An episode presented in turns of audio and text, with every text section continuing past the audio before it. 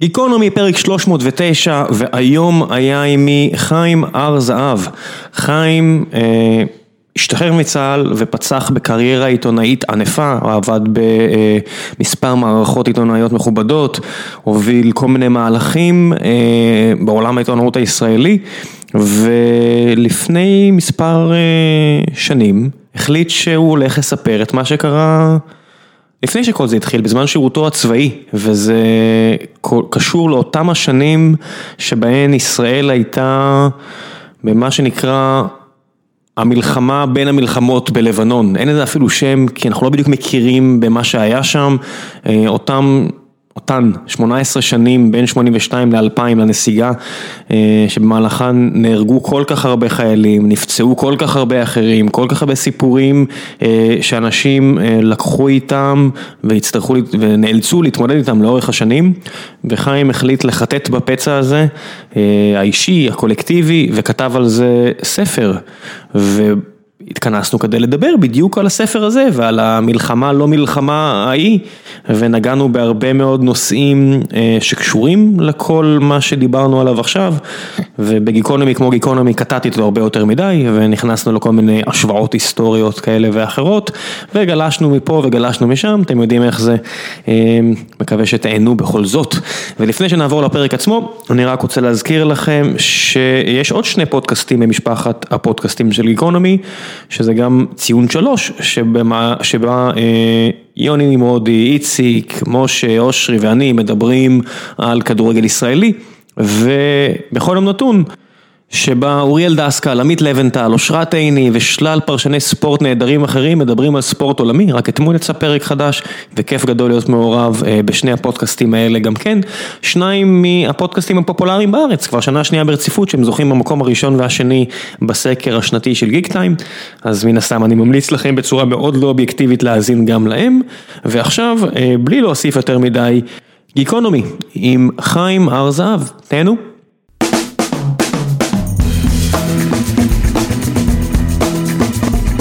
גיקונומי פרק 309 והבוקר נמצא עימי חיים הר זהב, מה העניינים? בוקר טוב. עם המקף. עם המקף, חייב מקף. מה הסיפור? אגב, מקף עילי, לא סתם מקף. הסיפור הוא שהר זהב, זה אבא שלי עברת את זה מגולדנברג, גולדנברג זה הר של זהב. שזה השם משפחה שהעשירים קנו. כן, אבל בוא נגיד את האמת, יש את הסיפור הזה תמיד של עדות ישראל, של האנשים שבאו ממרוקו, היו יועצים של המלך, היקים היה להם מפעל, הפולנים היה יער, לסבתא שלי הייתה פרה צולעת. אנחנו גם היינו חקלאים ולאח שלי צלקת מתרנגול. לא, אני אומר, חקלאים זה לא, זה יותר לכיוון של דלפונים ומוכי גורל. חקלאים ברמה שהיה סלק בגינה. בדיוק, בדיוק. אז בוא, השם של העשירים, יכול להיות שבזבזו את כל ההון המשפחתי על השם משפחה. שם זה חשוב. כן, אבל לכן המקף, כי זה לא קמילה פארקר בולס, שזה שני שמות שחיברו. זה הר של זהב, והשל הוא המקף, ולכן חייב מקף. חברות סטארט-אפ לפעמים מתפזרות על השם, או על הדומיין של הכתובת. חייב, מה זאת אומרת? זה חלק מהפאסון. אחד מהשותפים שלי פה, אני לא אסגיר מספרים, אבל הוא מכר את face.com לפייסבוק, זאת אומרת את החברה. הוא תמיד מתגאה בזה שחלק לא מבוטל מהעסק היה עובדה שפייס.קום. זאת אומרת, זה לא היה זול. אתה יודע שיתובלו הרי חיים מזה. מהנקודה טבעי. מהרישומים, בטח. שזה מדהים, כי תחשוב שזה איש שאמור להיות מוצף באיזשהו שלב ב-20-30 שנה הקרובות. אני בטוח שזה לא יעצור את הרישום. מה זה דוט מי? מקדוניה? לא זוכר, אני לא זוכר, אבל הנקודה טבעי הזה הציל להם את הכלכלה. באמת, הם היו כאילו, זו מדינה ענייה, דלפונית, אין שם כלום, אוקיי? זה חתיכת שן סלע באמצע האוקיינוס השקט. ופתאום מתברר שהם נקודה טבעי, ויאללה הפועל. יש שיני סלע כאלה שאירחו את נפוליאון, אתה יודע, זה היתרון בלהיות שן סלע, אתה זוכה למעמד. יש בזה הון סימבולי, בלהיות שן סלע בלב ים. אז זהו, תשמע, זה סיפור נהדר, סיפור של טובלו, חבל ש-IL זה לא כאילו... סנט אלנה החדש, איפה שמגרשים דומיינים סוררים. שימותו מהרעלה, אבל לאט לאט. אתה יודע, לפני הפרק הזה, עשיתי כמה דברים. הדבר האחרון שעשיתי זה קראתי את הביקורת בהארץ, כי זה חבר כתב אותה, אז המינימום שאני יכול לעשות זה, קראת כבר? כן, אחלה ביקורת, סליחה שאני עף עליה. לא, לא, לא, זה לא רק ביקורת חיובית על הספר. לא, זה גם כתוב נהדר. זה גם כתוב טוב, מר הורוביץ יודע לכתוב, מלבד לעשות השקעות טובות הוא גם כותב בחסד, אז אני מאוד ממליץ לכם להשאיר את זה כלינק. והדבר השני שעשיתי, זה ניגשתי שוב למגירת המזכרות העבשה שלי. והסתכלתי שוב על גזיר הנייר שלקחתי מתישהו באיזה 2005, אה, לפני שאני נפצעתי, ואז היינו באיזה פעילות בצפון, ו... וזה היה בתקופה הזאת שלא היינו בלבנון כביכול, ו... וקרה מה שקרה, וקרו שם דברים, מן הסתם לא לחשוף יותר מן הדברים, והיינו צריכים לרוץ, לרוץ למוצב, בסדר, באתי לרוץ, לרוץ קילומטרים, לרוץ, פיזית לרוץ, בזמן שמפציצים אותנו, מהחוויות האלה שאתה אומר, תענוג, אני מספר את זה ואני אומר, אולי זה קרה למישהו אחר, אתה יודע, אני הרבה שנים לא סיפרתי את זה, אני אומר, אולי זה קרה למישהו אחר, לא יודע, ואתה רץ עם כלב, ואנשים רצים לידך, ומפציצים, ואתה אומר, זו סיטואציה מאוד סיורליסטית, והמפקץ מאגוז אומר, אני חושב שאיבדתי את הכריך שלי בדרך, כי היינו בדיוק באמצע מאכל, והגזיר עיתון מספר שצה"ל הפציץ מטרות בוואטאבר, איזשהו עיר בלבנון, פעם ראשונה מזה הרבה זמן, כי הלבנונים עשו ככה וככה.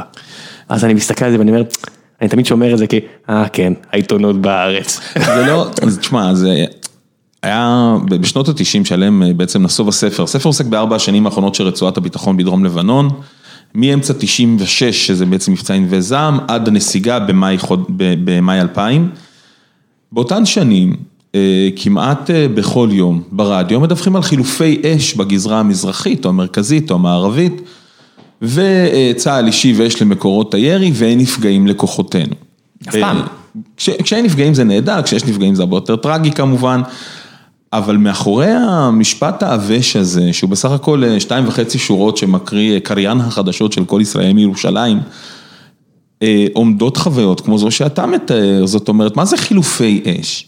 חילופי אש זה מצב שבו קבוצה של חיילים, או בשטח אם אין להם מזל, או במוצב אם מצבם קצת יותר שפר עליהם, פשוט חוטפים פצצות מרגמה מדויקות על הראש, ואז... או לא מדויקות, אם יש לך מזל. כן, אבל אתה יודע, כשהן לא מדויקות, כשהן מדויקות זה הרבה יותר נוח, ואני אסביר גם למה. כשהן לא מדויקות, אתה שומע את היציאה, ואז אתה מחכה לשמוע, אם תהיה שריקה, אתה יודע שזה ארוך מדי, זאת אומרת, זה הולך ליפול מאחוריך. אם אתה שומע את הבום, אתה יודע שזה קצר מדי, זאת אומרת שהם פגעו בינך לבינם, שזה פחות טוב, כי הם בדרך כלל מתקנים. אם אתה שומע רעש של רכבת מתקרבת, תתכופף, כי זה עליך. עכשיו, ברגע שהם השיגו מטרה, אם היית בשטח, ידעת שזה הזמן לדלג, כי אז הם יודעים שהם השיגו מטרה, ואז אתה יכול לברוח ולתת להם לטווח שוב, בשאיפה להסתלק משם. במוצב זה הרבה יותר נוח, כי אתה יודע, יש עמדות ממוגנות ואתה נמצא בצוללת, אבל צוללת, למי שלא יודע, זה בעצם היה מין מגורים תת-קרקעיים כאלה, מכוסים באפר, בשכבות, בעשרות טונות של אפר, שבעצם שם ישנו במין מבנים כאלה, שחדר צר עם שלוש מיטות מכל צד, לכן צוללת, זה נראה כמו מגורי הלוחמים בצוללות. וזה היה מסתכם כל האירוע הזה שבו, אתה יודע, הנשימה קצרה והאדרנלין מפמפם ואתה שומע את הדופק שלך ברקות של הראש כי הגוף כולו דרוך, יורים עליך כרגע ומתישהו זה יפגע ואתה תמות אולי. כל זה מסתכם לתוך ידיעה של שורה וחצי, חילופי אש. והכי יפה לראות את זה, אתה יודע, זה מצחיק.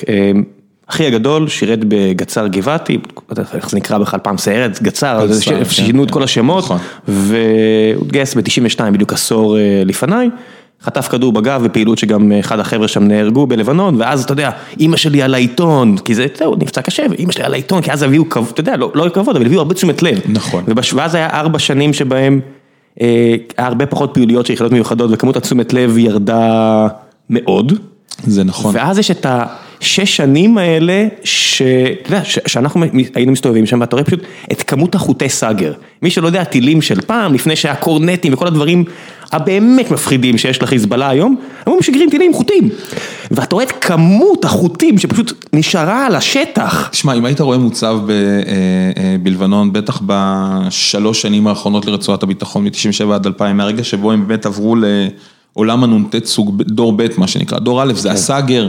אתה צריך לדאוג לו עד הפגיעה. בדיוק, אתה צריך לכוון אותו עם ג'ויסטיק כזה, להישאר עם עין על המטרה, לכוון אותו עם ג'ויסטיק, כמו משחק וידאו כזה. הם היו טובים מאוד בזה. הם היו טובים מאוד בזה, אבל אם יורים עליך זה הרבה פחות נעים. ואז שדור ב' שזה, אני בתור דרגוניסט, זה היה הטיל המעפן של צה"ל, שמאז כבר לא קיים יותר בשום מדינה בעולם, גם לא בישראל. דור ב' אתה צריך להשאיר את הצלב על המטרה, והטיל כבר ימצא את דרכו. עכשיו, שני סוגי הטילים האלה, שהיו הטילים הכי נפוצים בלבנון, באמת יורים אותם עם תיל, ומסביב למוצבים חודרים, היית רואה, בעיקר בשעת הזריחה, זה נראה כאילו אלפי חלזונות עשו טיול, כי התיל הוא דקיק והוא זורח בצפרים של הבוקר, ו- ו- וזה היה מראה מדהים. כי גם הנוף לא רע בכלל. הנוף מהמם. הביטוי הזה, אם יש גן עדן ככה הוא נראה ואם יש גיהנום ככה הוא מרגיש. תשמע, אה, זו, זו המדינה, אה, אה, לבנון היא באמת המדינה הכי יפה במזרח התיכון שאני יכול לחשוב עליה. אתה חושב שאין שם מדבר. יש לך אה, אה, גאיות עמוקים והרים נישאים ושלג ובגזרה המערבית שבה אני הייתי, הייתי, אה, שירתתי בנחל, אז עשינו גזרה מערבית, אנחנו וגבעתי, גולני והצלחה עם ארצות המזרחית. אז הגזרה המערבית זה מין סבך מטורף כזה. שהרים ירוקי עד ששום דבר, אתה יודע, שום דבר לא משפיע עליהם וכל המלחמה מסביב נראית מופרכת כי אתה, אתה, אתה יושב בתוך שיח, במערבים היינו יושבים בתוך שיחים בבוקר, אתה יושב בתוך שיח, אתה מסתכל, אתה אומר, איזה יפה פה, זה מקום מהמם והריח משגע של ה... של שילוב בין אה, אה, אה, צמחייה ירוקה לבין אה, ריח של אביב ופרחים והכל, ואתה אומר כאילו, בואנה, הייתי רוצה לטייל פה. כן, זה כמו אני מניח חיילים אמריקאים שבווייטנאם. ו... אבל ג'ונגל זה מבאס, בג'ונגל חם ולח, פה זה מזג אוויר לא, לא, לא, לא, כמו גם, בארץ. לא, יולי בלבנון, לא יודע, אולי אתה לא זוכר, יולי, לא, די חם, די חם. כן, אבל חם כמו בארץ, זה לא... לא, לא, חם, חם. אתה לא נמצא בג'ונגל, אתה יודע, זה- אין לך מונסון. מה שכן, בלבנון, מה שמבאס זה החורף, החורף הוא קשה. כן. החורף כאילו, אתה יודע, אתה נמצא הרי, זה- זה זה רום הגליל, זה הרי לא, לא, ממש קר. אני... קור כלבים. כשאתה אומר קור כלבים, אתה יודע, אנשים לא יודעים, אבל יש... אה, זה הסיפור באליגן שלי, יש לי, יש- אפשר לספר המנוח ואני אה. בשלב זה, אולי כשאתם שומעים את זה כבר זה באמת אה, המנוח הפוליטית, אני לא יודע מה הולך עם זה, אבל אם זיכרוני... עבר עליו שבוע לא קל. עבר עליו שבוע לא קל, אם זיכרוני איני מטעה, וכתבתי מלא מכות לראש, אז בהחלט יכול להיות שאני מעוות את הסיפור הזה, אבל באיזה 2004, הייתי פעילות עם אחת היחידות היותר, אתה יודע, נחשבות של צה"ל, אני, מעוקץ, והם כאילו, אתה יודע, כולם גברים גברים, וזה ינואר, ואולי זה היה ינואר 2005, 2004, לא יודע מה, באמת קר, קר ברמה outrageous, איזה מינוס 10, מספרים שאתה אומר, מה זה אחר, אז אני באר שבעי, אני לא אמור להיות בסיטואציה הזאת. זה זה לא בלוז שלי, זה לא בהכשרה שלי לא, בכלל. אתה מסתכל על הכלב, הכלב, אתה יודע, בלגי, גרמני, הוא אומר, זה, זה, זה הפורטה שלי. עכשיו, יש הוראות, אתה יוצא מהיחידה עם הוראות, מתחת לטמפרטורה מסוימת, הכלב לא עובד טוב. אתה יודע, הכלב לא מריח. מתקלקל. הוא לא, הוא לא עובד, האח- האחריות היצרן היא עד, היא בין לבין, בין טמפרטורה לשמור מסוימת. במקום יבש ו... אסור לעשן לידו, אני לא יודע מה היום, אני לא יודע אם זה דברים שאמרו לי בכלל נכונים, אני זוכר נכון, אבל אסור לעשן לידו, אה, מעל טמפרטורה מסוימת צריך ממש לדאוג לו בקיץ, זה ממש בעייתי, בחורף, אתה יודע, מתחת לטמפרטורה מסוימת נורא קשה לו לעבוד, ואתה יודע, ואלוף פיקוד צפון אה, שואל שם, האם יש לנו בעיות לפני היציאה לפעילות אותי, הכלב שלי עלול להתקלקל. אז אני מרים את אומר, אני חושב ש... גם לא ישנו כבר כמה ימים ואני גם די בטוח ש... שהכלב לא עובד בטמפרטורה או זו, אני לא זוכר מה בדיוק קרה, אבל הפעילות בוטלה באותו לילה, ואני אסתכל כאילו מסביב, ואני אומר, החבר'ה, די שמחים, עושים לי כזה עם הראש, טוב. ממש סבבה. כן, כן, אי אפשר עם ה... הכלב, הכלב מתקלקל, אז אנחנו לא, לא יכולים, אי אפשר זה לעשות זה מינוס. עשר, ואני אומר לעצמי, אני- כל הסיטואציה, גם לא ישנתי אז כמה ימים, ואני אומר לעצמי, זה באמת מינוס עשר, אנחנו באמת עכשיו עושים מה שאתם אמרתם שאנחנו עושים, מה קורה פה? תשמע, זה, זה, זה, אבל באמת, אתה יודע, בתור, אה, אני גדלתי בראשון, אוקיי? בראשון אין טמפרטורות קיצוניות, זה, אתה יודע, זה הים התיכון. ואתה מוצא את עצמך אה, אה, יושב ב, בלילה באיזה ואדי, במערב של ארבעה ימים וכאילו שלושה לילות.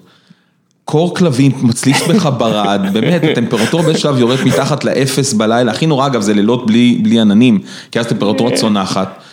ובאמת, יכ- יכולה לעבור דיוויזיה של חיזבאללה, זה לא מעניין אותך.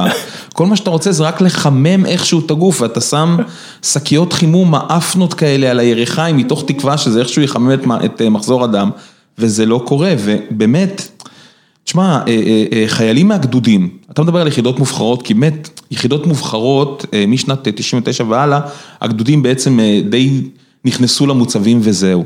מה זה מ-99 זה כבר ממש הסוף. זה לקראת הסוף, נכון? ולפני כן? לפני כן, אני כחייל במסלול, אוקיי? כחייל צעיר. מסלול בנחל. כן, חייל צעיר, שמונה חודשים בצבא, עשיתי מערב על קו אדום, על הגבול הצפוני של רצועת הביטחון, כי זה מה שהגדודים היו עושים. כן. היחידות. המובחרות היו מגיעות יותר צפונה עם הכשרה. נהדרת של לעמוד ברביעיות מחוץ לחדר אוכל, בוא... כן, ו- ועוד תקלה, ואתה יודע, וכן. ו- ואויב סורי מחופר היטב, אחי בוא תעמוד שם, הכי גרוע, אתה יודע, חיזבאללון עם סאגר. אבל, זה בדיוק היה הסיפור, זאת אומרת, זה הייתה, זה מהותה של הלחימה בלבנון כן, באותם הזוי. שנים. ואתה יודע, אתה, אתה אומר, אז בשבילנו זה היה צ'ופר, זאת אומרת, אנחנו בוודאי, אהבנו, כי ילד אהבנו בן להיות 18... בלבנון. אתה, א', אתה טרומפלדור עם שתי ידיים, זאת אומרת, אתה משכנע את עצמך שאתה באמת הביטחון ליישובי הצפון, אתה, אתה ואין בלתך, כל ביטחון ישראל, אתה הצ'ופצ'יק של החוד של השפיץ של ביטחון עם ישראל, זה התחושה, פעם אחת. פעם שנייה, אתה יודע, לבנון זה כיף, נותנים לך רובה, יש טובים, יש רעים, אוקיי? מי שמשלנו מהטובים לא פוגעים בו, מי שהולך עם מדים מנומרים ומהרעים אמורים להרוג אותו, אין דילמות מוסריות. כן, זה מאוד שונה מ... זה מדהים, אתה יודע, אנחנו שנאנו להגיע לשטחים, השטחים בתקופתי, במחצית השנה שנות 90, השטחים מקום שקט לגמרי. פרץ השלום, הסכמי אוסלו, אנחנו טרום האינתיפאדה השנייה, לא קורה כלום כשאתה עושה קו ברצועת עזה במקרה שלי, אבל בלבנון אתה הרגשת מלך העולם. אתה, אתה גם, גם היינו חופשיים מה, מהצבא, כי הייתה תחושה, ואני גם כתבתי את זה בספר, בהתחלה, אני בהתחלה לא חשבתי שזו תחושה סובייקטיבית שלי, אבל עם כל המרואיינים שדיברתי איתם, דיברתי עם 69 מרואיינים, כן, לא אחד, שניים, כולם חשו אותו דבר, אמ, התחושה באיזשהו מקום, היא הייתה של ניכור מוחלט בין מי שנמצא בלבנון למי שנמצא בישראל, אנחנו כאילו לא חלק מהצבא שלכם. אנחנו לבד. כן, יובל בנאי כתב על זה, לא, לא רק שירים, הוא גם דיבר על זה שאתה חוזר הביתה. בדיוק, ועולם אחר. על מה אתם מדברים? אתם יוצאים פה לפאבים? מה, מה קורה איתכם? אבל זה בדיוק ככה, והתחושה, גם, גם המפקדים הרגישו ככה, זאת אומרת, לא תתי אלופים, אבל המ"פ שלך מרגיש ככה, כי בן כמה הוא? בן 24, אוקיי? והמג"ד שלך מרגיש ככה כי הוא בן 33, אתה יודע שאז, כשאתה בן 18, איש בן 33, אתה אומר כאילו וואו, הוא סגן של אלוהים. לא, הוא בן אדם ממשפחה צעירה במקרה הטוב. והתחושה הייתה של נתק מוחלט, ולכן בלבנון היו עוזבים אותנו לנפשנו, אין לך מסדרים, לא מבלבלים לך את המוח, עושים רק את מה שצריך, כשאתה לא בפעילות, תעשה מה שבא לך. גם ככה אין יותר מדי מה לעשות, אתה, אתה, אתה לחוד בין ארבעה קירות של מוצב. אין טלפונים. אין טלפונים, גם, הם רק התחילו אז, אבל גם היה אסור להכניס אותם פנימה, זאת אומרת, היה, היה ממש פקודה נגד זה. והיינו חופשיים, אתה יודע, זה, בתור בן אדם בן 18, 19, 20, אה, אה, אה, להסתובב, להרגיש את עצמך אומניפוטנט כזה, מלך העולם. כשאתה מהטובים והם הרעים, וכשאתה מסתכל אחורה, אתה רואה את האורות של, הרי כולנו נקראנו את הציטוט הזה. כשאני מסתכל אחורה ואני רואה את האורות של, אני יודע מה, זרעית, אני יודע שהכל שווה. סתם משפטים אוויליים. ואתה מרגיש מלך העולם. עד שכמובן יש הרוגים ופצועים, שאז זה הופך את החוויה להרבה פחות חיובית. אבל בשוטף אנחנו אהבנו כל רגע שם. כי אתה צעיר ואתה מטומטם, וכל המלחמות בנויות על זה שאנשים בני 18 עם שטופי הורמונים ורוצים להרגיש גיבורים. כן, באמריקאית אפילו הביאו לזה שם לפני 100 שנה, זה נקרא ג'נגואיזם. טדי, טדי רוזוולט רכב על זה לנשיאות והוציא אותם למלחמה שבה הוא סיפר על השירים שהם נוחתים בקובה ונלחמים בפיליפינים. שהוא הסתער עם, אה, בראש, ה, על גבעת סן חואן והרגיש את עצמו מלך העולם. כן, זה, זה fucking נשיא ארצות הברית שקרא ספר כל יום ולא פחד לדבר גבוה גבוה, אחד מה top 5 presidents of all time, והוא מספר על הכיף שבמלחמה. עד שהם מגיעים לפיליפינים ומתחילים לאכול לוחמת גרילה שהם יראו כמוה רק 50 שנה לאחר מכן, אבל למזלם לא היה אז תקשורת, אז אף אחד לא סיפר את האמת בבית. אבל זה, זה, זה בדיוק הסיפור, אתה מבין, על זה כל המלחמות בנויות על זה. זאת אומרת, אה, זה לא משנה איזה צבא תלך ואיזה מדינה תלך, באיזה תקופה בהיסטוריה תלך. מלחמות בנויות על זה שאנשים צעירים בסוף גיל ההתבגרות ותחילת שנות הבגרות שלהם, זאת אומרת, התפר שבין ה-10 ל-20, מאוד מאוד רוצים להרגיש גיבורים. עד שמגיעה הכאפה. עד שמגיעה הכאפה. וזה קורה, וזה יפה להסתכל ב-200 שנה האחרונות, אה, שהכאפה מגיעה לעמים. היא לא מגיעה לאינדיבידואלים, שהיא, זה שידענו שהכאפה מגיעה לאינדיבידואלים, כבר יש לנו שמות לזה, ויש כבר, אתה יודע, זה, ב, זה בספרים של הפסיכולוגים, ואנחנו יודעים על הבעיה הזו, אבל הכאפה מגיעה לעמים. אחד הדברים הכי מדהימים להסתכל, זה מה שקרה נגיד לעם הצרפתי. מהמהפכה הצרפתית, נפוליאון לוקח את השלטון. יוצא איתם למסע כיבושים מטורף, שורף את מוסקבה.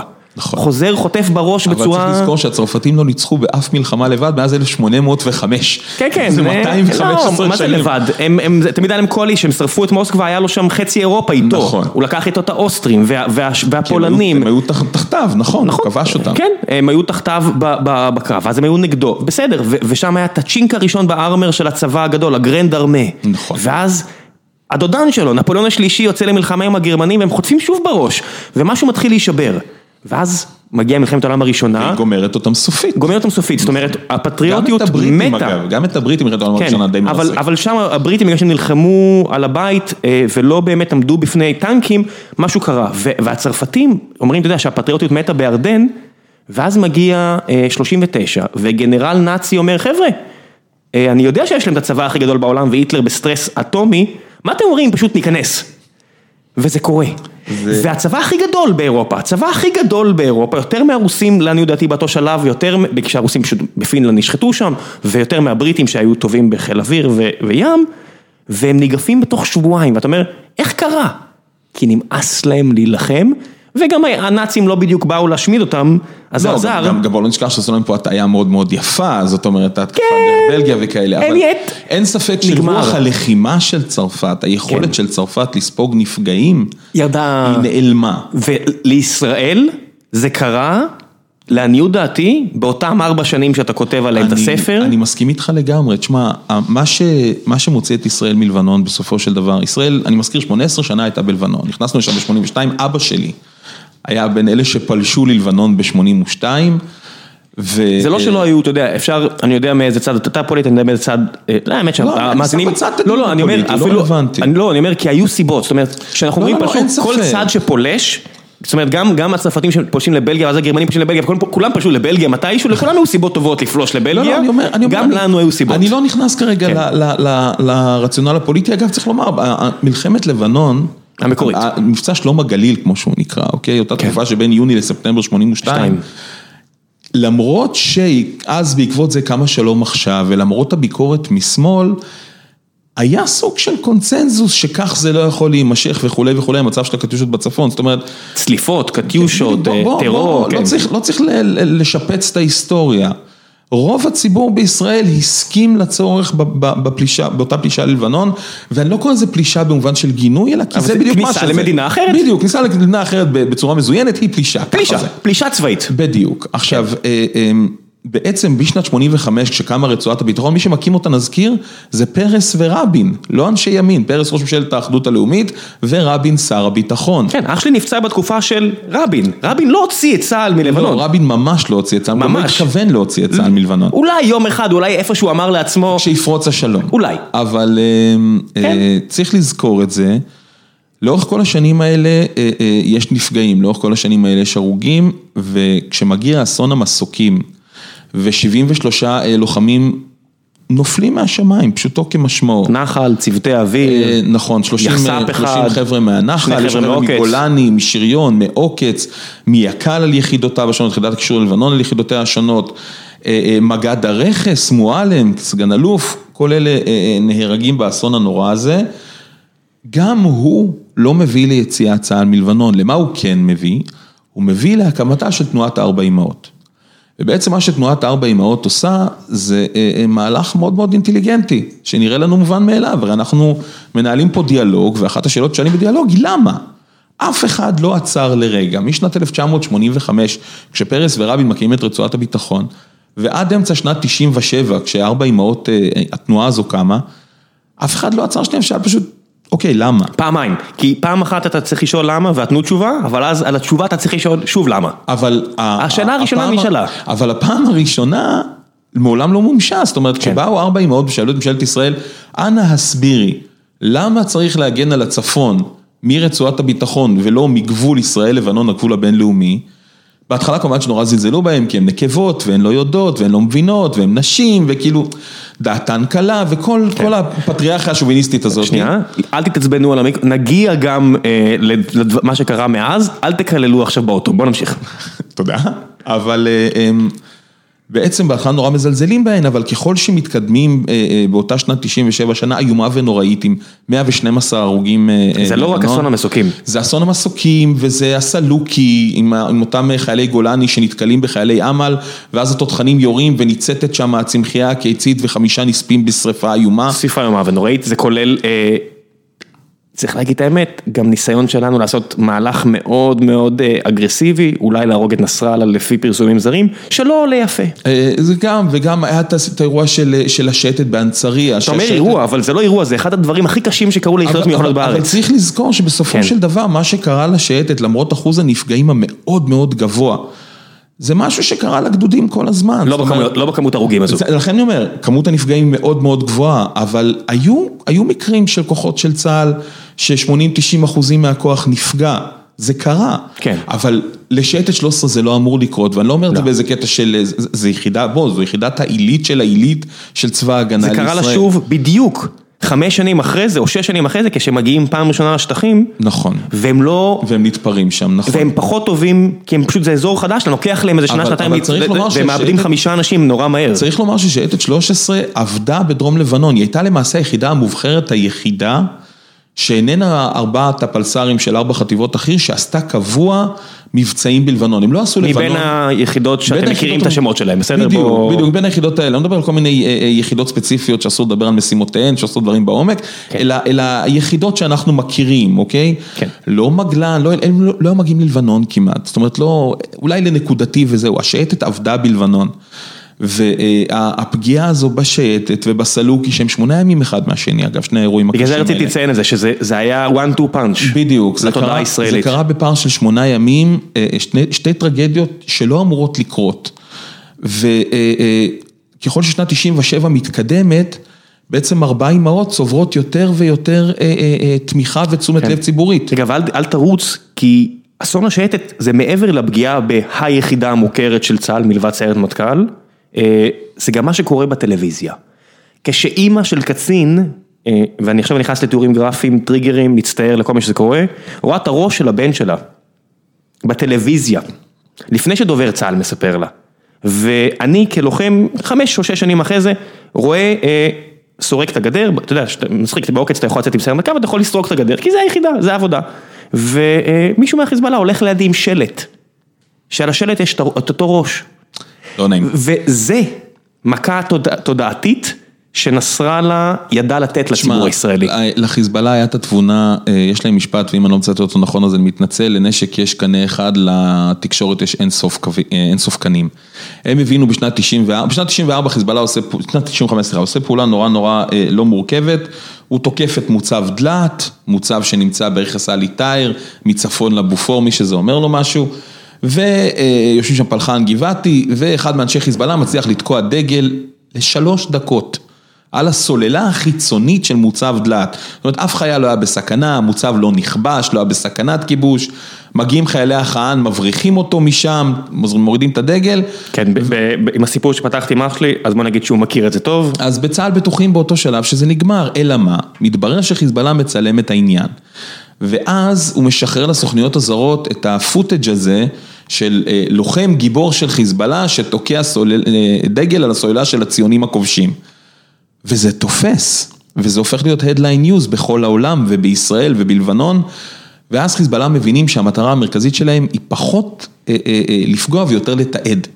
כל פצמ"ר על מוצב מצטלם, כל ירי טיל מצטלם, הם פשוט מצלמים המון. וזה צורב את התודעה, וזה בצה"ל נגיד לא הבינו את זה, למעשה התחילו להבין את זה רק אחרי לבנון השנייה, שזה שנים אחר כך. הם לא הבינו את זה בצה"ל, ובאמת השינוי התודעתי הזה, יחד עם הפעילות של ארבע אמהות, גרמה לזה שאזרחי ישראל אמרו, רגע, לא מסבירים למה, אז יש לנו הרוגים כל הזמן, תגידו למה, או שבואו נצא, ואם חודש אחרי אסון המסוקים, במרץ 97, אה, אה, 84% מהישראלים בטוחים שצריך להישאר בלבנון כדי לשמור על ישראל, אגב, בהם גם אני, שלוש שנים אחר כך, במרץ 2000, 86% מהישראלים בעד נסיגה, בלי הסכם ובלי כלום, רק בואו נצא כן. משם. אז זה, וזה לא מגיע בהפתעה, זה בנימין נתניהו חוטף בראש מ- בצורה מטורפת יחסית לפופולריות העצומה שלה הוא זכה בבחירות ב-96, הוא מפסיד לאהוד ברק, שאהוד ברק אומר, אני הולך לצאת מלבנון תוך שנה. יש יותר מזה, נתניהו מחליט באפריל 98, ב-1 באפריל, שזה תאריך מוזר לקבל בו החלטות, אה, אה, על נסיגה מלאה מלבנון, הוא גם הודיע על זה למזכ"ל האו"ם, ואז בעצם כשהצד הימני במפה הפוליטית, צריך לזכור, לפני 20 שנה, המפה הפוליטית לא מקוטבת כמו היום, השיח הלבנון חוצה מפלגות, דווקא במפלגת העבודה נמצאים המתנגדים הכי גדולים לנסיגה, ובליכוד יש תומכי נסיגה מהרגע הראשון. חוץ מאנשים כמו למשל יוסי שריד, שלא רק דיבר, אלא גם עבר לגור שם. נכון. ואמר תמיד שהוא נגד. נכון, צריך נכון, לציין אותו. אומר, לכן אני אומר, זה זה חוצה מפלגות, זה לא, היו, היו- לא, היו אנשים שכן, אבל זאת אומרת, אתה אומר עבודה, אבל היה היה שמאלה אבל אני מעבודה. אומר, זה לא, זה לא שמאל בעד נסיגה ימין נגד, זה לא כמו היום, זה לא דיכוטומי, אוקיי? השיח הוא ענייני, הוא מורכב. וממשלת אה, אה, הליכוד בשנת 98 מקבלת החלטה על נסיגה. ואז בעצם מאותתים פה לכולם שלא נישאר בלבנון לנצח, זאת בעצם ההחלטה של ממשלת ישראל. ואז אימהות ואבות שואלים את עצמם, אוקיי, אז למה הבן שלי צריך לעלות ללבנון, אם גם ככה לא נשארים שם? זאת אומרת, אם ממשלת ישראל הגיעה למסקנה שלא חייבים להיות שם, למה הם שם? וכשברק אומר באותה, אגב, אה, אה, זה קורה יומיים אחרי ההתנגשות בארז גרשטיין במפקד יק"ל, תת-אלוף, הקצין הבכיר ביותר כן. שנהרג בלבנון, חיזבאללה מכין מטען לשיירה שלו. מה זה בלבנון? זה לא הקצין הבכיר בצה"ל שנהרג אי פעם על ידי לא, לא, כוחות לא. אויב? לא, לא, יש את קוטי אדם, סגן הרמטכ"ל, נכון, שנהרג. מקים כוחות הקומנדו הישראלי, מתקן אדם על שמו. יש נכון. את אלוף קלמן מגן שנהרג במלחמת יום הכיפורים, יש הרוגים בכירים ממנו, אבל הוא ההרוג הבכיר ביותר בלבנון, בעצם ברצועת הביטחון, ויומיים אחרי ההתנגשות בגרשטיין, אה, אה, מגיע ברק לניסי משאל בערוץ 2, ואומר שם, בלי לתאם עם היועצים שלו בכלל, אני תוך שנה מוציא את אה, כולם מלבנון. מאותו רגע... תראה את המשפט שאמרת עכשיו. למה לכל ארוחה, אתה יודע, אני מכיר את היועץ שלו באותה תקופה, אלדד יניב, גם אתה. ואני אומר, למה לכל ארוחות הוא בכלל צריך לדבר עם היועץ שלו על החלטה כזאת. למה יש לו בכלל את התפיסה היום? כי זו תקופת בחירות, בוא לא כן. נשכח, ב-1 במרס 99 כשההצהרה כן. הזאת ניתנת, הוא נמצא אה, שלושה חודשים לפני בחירות אישיות, זה בחירות לראשות הממשלה. כן, כן, כן. אתה יודע, זה הכל, זה קמפיין, הכל מיושר, דף המסרים. אני לא מוכן, כי אני אגיד לך, עכשיו דמוקרטית אני מסכים איתך. עזוב, אני עבדתי עם הליכוד קצת, עשיתי איתם איזה ניסוי פה בעבודה, ואתה מגיע שם לחדר ואני רואה את אה, טופז ואת יונתן אוריך ואת כל החבר'ה, הם נראים שהם יודעים את העבודה, הם בבירור מביאים תוצאות טובות, ואתה רואה תמונה, אה, עם כולם עם ביבי, וזה מרשים שביבי נותן voice לאנשים צעירים יחסית, אתה יודע, אה, ומישהו שולח לי תמונה, תראה את ביבי הזה מוכן לקבל, אה, תראה את הכוורת מסביבו, אני אומר, אחי, זה רק לבחירות, מעניין אותי מי סביבו, כשהוא צריך לדבר על דברים כמו, תגיד, מה עושים עם עזה? אה, תגיד, כדאי לשלוח אנשים לאיראן או לא לאיראן היום כדי לעשות פעילות? אני לא רוצה, חשוב להבין ש... אני מאוד חושש מהתשובה לשאלה ששאלת. אז אל תענה על זה, ואני מסרב בכלל, אתה יודע, to accommodate הערה כמו... הוא לא התייעץ עם יועציו, טוב מאוד שהוא לא ידבר עם אה, יועציו, כי יועציו לא קשורים להחלטה הזו. דמוקרטית אתה צודק לגמרי. עזוב דמוקרטית צבאית, לפני דמוקרטית. גם בזה אתה צודק, כן. אבל בוא לא נשכח, קמפיין יש לו משמעת משל עצמו. והוא גם הצליח, העובדה ש... זה כמו מי שאמר... המשפט הזה, כן? אגב, המשפט הזה, עד אותו רגע, עד אה, אה, מרס 99, ברק... מוביל בקצת, בחלק מהסקרים, מוביל, נמצא בפיגור כאן מאחורי נתניהו. בונקר, 1-0 קטן. מאותו רגע הוא מזנק קדימה. יופי. הוא פשוט מזנק והוא מנצח את נתניהו כן. בפער של 20 אחוזים, זה נגמר 60-40. לפני הבחירות הרביעיות, אה, מר בני גנץ, שאומרים לך לא להגיע לעימות כי יש לך 1-0 אה, קטן, תזכור שכמו אתה אוהד הפועל תל אביב, תסביר לו, זה לא תמיד עובד. 1-0 זה החיים, אני בעד. יופי, אה, לא, לא, לא בסיטואציות האלה אולי. אבל זה בעצם מה שמנצח לברק את הבחירות. זאת אומרת, הורים בכל רחבי ישראל. רצים להצביע, לאו דווקא למפלגת העבודה, אבל רצים להצביע בפתק של ברק, כי הבחירות אז בשני פתקים, והוא מנצח בפער עצום על ההבטחה הזאת, לא על שום דבר אחר. וזה מראה את עוצמת המיאוס של החברה הישראלית מהרוגים בלבנון. דיברנו לפני כמה דקות על מתי אה, אה, אומה מפסיקה אה, לרצות לראות הרוגים, כן, זאת אומרת, בעקבות לבנון גם נוצר הנרטיב בעיניי העקום. שזה אה, אה, סביר שאזרחים יחטפו אה, רקטות, העיקר שחיילים לא יהרגו. כן. לא, תפקידם, תפקידו של הצבא הוא להיות המגן האנושי על האזרחים, לא תפקידם של האזרחים להיות המגן האנושי על הצבא. למזלנו ישראל, אתה יודע, זה לאירופה, לא, הכל פה זז מהר, לקח לנו בדיוק שנה וחצי, מרץ 2002, שזו התקופה שאני כבר עומד להיות חייל, כש... המדינה אומרת, אתם יודעים מה, אולי לאבד 130 אזרחים, לא חיילים, 130 אזרחים בחודש אחד, אנחנו מדברים על תקופה של 4 שנים ש-180 חיילים קיפחו את חייהם, אנחנו מדברים פה על 130 אזרחים בחודש אחד, רק אז יצאו לפעילות. תחשוב, כמה נכון. זמן לקח לצה"ל להבין שהוא צבא ולא משטרה, ולצאת לאופנסיב. אבל אבל הקושי פה, הקושי פה הוא לא של צה"ל, צבאות תמיד רוצים להפעיל אלימות. לא אוקיי? תמיד, לא תמיד. לא, אבל הצבא זה DNA שלו. לא, אני אתן לך דוגמאות, יש דוגמאות שאי אפשר לדבר עליהן. פשוט, אה, אתה יודע, לפי פרסומים זרים, ראש הממשלה ואותו אהוד ברק אומרים בוא נתקוף באיראן. כן, מי אבל... מי שנגדם אבל, זה הצבא. אבל בוא לא נשכח ש... אה, אה, צבאות אוהבים מה שנקרא to demonstrate strength, הם מאוד מאוד אוהבים את זה. כשהם חושבים שהם ינצחו. נכון, ו... ו אמ, וגם צריך לדבר מה זה ניצחון. בלבנון למשל, אגב, אה, אה, פתחת פה סוגריים מעניינים, בלבנון, למה לא ניצחנו בלבנון? אוקיי? אחת הביקורות, כן. אחת הביקורות שאני קורא על הספר מפעם לפעם, זה שאני לא כותב על ההצלחות, אלא רק על הנקודות שמראות על הידרדרות. וזה נכון, למה? כי גם אם הצלחנו לחסל שלושה אנשי חיזבאללה באיזה ואדי, באיזה לילה, בלי נפגעים לכוחותינו, והרס"פ עשה פריסה, וכולם היו נורא שמחים וסימנו איקס על הנשק, והייתה מסיבה אחר כך בפלוגה. הבאנו את הגופה של מהדי נסראללה. אין לזה שום משמעות. זאת אומרת, הצלחה בשטח, שלא מתרגמת להצלחה מדינית, כזאת שמאפשרת לממשלה לקדם את המדיניות שלה, אין לה ערך. עכשיו, לממשלת ישראל לא הייתה מדיניות בלבנון. משנת 1985, עד הדיון של נתניהו שמחליט לסגת בשנת 1998, 13 שנים, יש אפס דיוני אסטרטגיה בממשלה. על לבנון. עכשיו כל השנים האלה חיילים נהרגים, אנחנו מדברים על כאלף הרוגים ברצועת הביטחון באותן 15 שנים. ואלפי אלפי פצועים. אלפי פצועים, אלוהים יודע כמה אה, אה, אה, פוסט טראומטיים ברמות כאלה ואחרות. אני לא, אני לא, אני כאחד שבמשפחה אמרתי, אני לא מסתיר את זה, זה, זה משהו שאצלנו, אני לא מסתיר את זה, פצועים.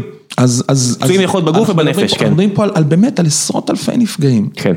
והממשלה מקיימת אפס דיונים אסטרטגיים כי, כי אין ברירה, כי ככה זה, כי, כי אי אפשר להגן על לבנון אחרת. כי היועצים אומרים מה להגיד בבחירות. לא בהכרח, אני באמת חושב, אני לא חושב שזה היה משהו ציני כזה, אני חושב שבאמת זה, אני חושב שבאמת האמינו בזה. מה, האמינו אבל במה? אז כשבאות ארבע אמהות ושואלות, אוקיי, רק תסבירו למה. כן.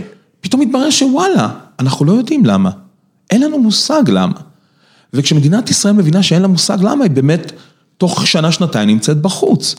אבל תחשוב שהיה צריך את אסון המסוקים כדי שיקום ארבע אמהות, כדי שישאלו למה, זה כמו בשיר הזה של חד גדיא, כדי לעשות את הדבר המתבקש, שזה, אם מתים אנשים, בואו נוודא, בבקשה, שזה לתכלית שאנחנו יודעים מהי. ישראל שיחקה מתקות בלבנון. מתקות הוא משחק מעפן, למה? כי מה עושים? יש לך שני מחבטים, יש לך כדור, ואין נקודות. תגיד את זה לחבר'ה בחוף שם. כן. שבאים עם כפפה והם מביאים לך מכה ב-180 קמ"ש. אבל הנקודה היא שאין, אין, אי אפשר לנצח במתקות, כי אין לו שיטת ניקוד. חיזבאללה שיחק טניס, הוא יודע מה המטרה שלו, המטרה שלו היא להוציא את ישראל מלבנון. לא. הוא השיג את המטרה לא שלו. מקבל את זה, כי החיזבאללה לא פורק יום אחרי זה, אז זה לא לא, המטרה הוא שלו. לא פורק, אבל זה היה היעד האסטרטגי שלו. זה היה היעד הטקטי המיידי. היעד האסטרטגי שלו הוא לא זה. אבל למדינת ישראל, היא לא קבעה מה ייחשב ניצחון. זאת אומרת, אם היו נגיד אומרים, להגיע למאה אנשי חיזבאללה הרוגים אה, אה, בשנה זה ניצחון, ניצחנו. היה היה גם כאלה. אבל אף זה- אחד לא כן, החליט על זה. אבל זה הבא- זה הפער בין טקטי לאסטרטגי. טקטי, מיידי, צוותים ממשלות טקטיים, לא כן. צריכות להחליט על טקטיקה, ממשלות צריכות להחליט. על אסטרטגיה, ממשלת ישראל לא. עשתה את זה, בגלל בדיוק. זה אני אומר, אם אתה אומר 100, זה לא, לא, לא, לא. המג"ד אז- צריך להגדיר לך, אוקיי, שהמטרה שלך, הפעילות שאתה מוציא עכשיו, אני אומר בתור מי שהוציא אין ספור פעילויות בלבנון, היא ללכת, לשבת באיזה ואדי איקס שעות, בדרך כלל זה בימים, ולחסום את הציר כדי להגן על הצפון, בלה בלה בלה. זה טקטי. האסטרטגיה כן. לא הייתה קיימת. לא הייתה קיימת, אני טוען שהיא לא קיימת גם היום, לגבי שאלות, במדינה. חד משמעית. היא כן קיימת, ואני רואה, ואני מאוד מעריך את זה בניגוד להרבה אנשים אה, שהם הצביעו כמוני, את נתניהו נגיד בנוגע לאיראן. באיראן ממש מטיל, הוא הציב אסטרטגיה והוא פועל לממש אותה, להרחיק את ההשפעה של איראן נגיד מסוריה. אסטרטגיה, ברגע שיש אותה, אפשר להתווכח אם היא נכונה או לא נכונה. כוכב אבל צפון. צריך שתהיה. תראה, תראה גם איך זה ממקד, תראה איך צה"ל פתאום נהיה גוף מפחיד ו- ויעיל כשהוא מונע מאסטרטגיה ברורה. אבל כך זה אמור להיות. בוודאי. צבאות אמורים לעשות, המטרה של צבא, אמרתי את זה כבר כן. קודם, היא לשרת את היעדים של הממשלה. אבל בשביל זה צריך שהממשלה תגדיר מהם כן. היעדים. אני תמיד מחזיר אותנו, אה, אני, אותנו, אני פשוט בגלל שבחודשים האחרונים קראתי את הביוגרפיה הלא נגמרת של נפוליאון ואת הנקודה של מוסקבה, הוא סימן יעד, אנחנו נכבוש את מוסקבה. והם הצליחו. הוא לא חשב מה יקרה חמש דקות אחרי זה, נכון. ושם אה, מאות אלפי אנשים מאבד- מאבדים זה את אחד מערכי חייהם. צה"ל הוא מה שנקרא דבקות במשימה לאור המטרה. צריך כל הזמן לראות את ה- את מטרת העל לנגד העיניים ולפעול בהתאם אליה. אבל כאמור, ממשלת ישראל לא הנחתה את צה"ל מה מטרת העל שלו בלבנון. היא אמרה לו, תגן על הצפון. צה"ל יודע להגן על הצפון, גם ישלחו אותו לביירות, אוקיי? והוא יודע להגן על הצפון מהגבול הבינלאומי. צה"ל יעשה מה שאומרים לו. בדיעבד הדרך הכי טובה להוריד את הקטיושות מקריית שמונה, הייתה לצאת ולבד. נכון, תשמע, כן, ב- זה לא תמיד עובד, כי- בקו הראשון שלי, זה היה במוצב שנקרא סחלב, שגם הוא נמצא בתוך לבנון, אבל היה מטר מישראל. עשינו בטשיות, ואני זוכר שפעם אחת היה כוננות ספיגה, וכשיש כוננות ספיגה שמים שכפ"ץ וקסדה, ועומדים בצד עם הבטשית, זה, מי שלא יודע, זה חתיכת נונון מעפן עם ברזנט מעל, לא ממוגן, לא כלום. ואני רואה את היציאות של השיגורים מצפון לבראשית, כ-12 קילומטר צפונה אליי, ואני רואה את הנקודה השחורה בשמיים כשהקטיושה עוברת מעליי, ואני רואה את הנפיל, אני שומע את הנפילות מאחוריי. ואני זוכר שאז כחייל צעיר, הייתי שמונה חודשים בצבא, אתה אומר לעצמך, איך אני אמור, אני אמור להוריד את הקטיושה מהשמיים? זאת אומרת, איך אני מגן בזה שאני עכשיו עושה סיור, איך אני מגן על הצפון? עכשיו, אלה מחשבות שעוברות לך בראש לרגע. ובאחד המערבים, גם כשהיינו במסלול, שאלתי את מח"ט הגזרה, הוא בא לתחקיר, לפני כל מערב היה מגיע קצין בכיר לעשות לנו תחקיר, לראות שהכוח יודע מה הוא רוצה מעצמו. והוא שואל מה המטרה, ואז קוראים לי, כי אני חייל עם משקפיים ואני יודע קרוא וכתוב, אז בטח אני אדע להסביר. ואני אומר, המטרה שלנו היא אה, אה, לחסום את הציר מצפון לבינג'בל, כי אה, מערבים של חיזבאללה אורבים למערבים שלנו. זאת אומרת, אנחנו עושים מערב שאורב למערב שאורב למערב. זה מה שהיה. והמח"ט אומר לי, אתה צודק, ואמרתי לו, אני יכול שאלה המח"ט? הוא אומר לי, כן. אמרתי לו, אם המערב הראשון שלנו מבינג'בל לא יצא, אז גם המערב שלהם לא יצא, ואז גם אנחנו לא נצא. זה לא כאילו מקצר תהליכים לכולם? ואז הוא נעמד, והוא שם בי מבט כזה של, אוקיי, אתה לא תצא הביתה עד יום השחרור שלך, שהוא עוד שנתיים וחצי. והוא הוריד עליי צרחות של מה? אתה לא מבין מה אנחנו עושים, אתה לא מבין כמה זה משמעותי, כמה זה חשוב, מה אתה נגד הצפון, מה אתה לא יודע איפה אתה נמצא. are you anti freedom? are you anti freedom? בדיוק, ואני חייב להודות שמאותו רגע כל פקפוק יצא מליבי, אמרתי לעצמי, מה אני מטומטם? אני אידיוט? הוא אלוף משנה, הוא מח"ט הגזרה, הוא יודע. אה, רק יאמר שבאותה פעילות שאמרתי לך שרצנו קילומטרים, אני לא יכול להיכנס לפרטים, אבל רצנו קילומטרים שמוצאים אותו, לפני הפעילות מישהו הרים את היד ואמר, "אה, אחי, יש פה נקודה שאנחנו הולכים באור יום, אתה בטוח לגבי זה? וזה צוות של אגוז, הייתי איתו, שזה היה הפעילות האחרונה שלו. ל- לרשום כאילו fuck-up על הדבר הזה, לפני ש- לפני השחרור. הפצמ"ר רודף את הסמ"ר, זה לא, ידוע, זה, זה זה, זה סכנת נפשות פעילות הדבר. אחרונה שלו, וזה צוות שאיבד, כאילו הצוות המקביל שלהם איבד לוחם לא הרבה לפני כן, אז אשכרה מישהו מהם הרים את כי על הזין שלו להגיד, אתה בטוח לגבי זה? אתם בטוחים? אנחנו בסדר פה. זה, זה, תשמע, ואתה אתה, אתה מסיר את הספק מהלב, ואני באמת, עד, עד, עד יום שחרורי האמנתי שהדברים שאני עושה, שברובם היו עוולות, בוא, בוודאי. הזמן, אני, אני, אני חושב שאני, אישית, אני שכבתי אה, אה, אה, הרבה יותר מ-150 לילות בלבנון במערב, במצטבר. ולא הייתה לזה שום משמעות, כי זה חרטא.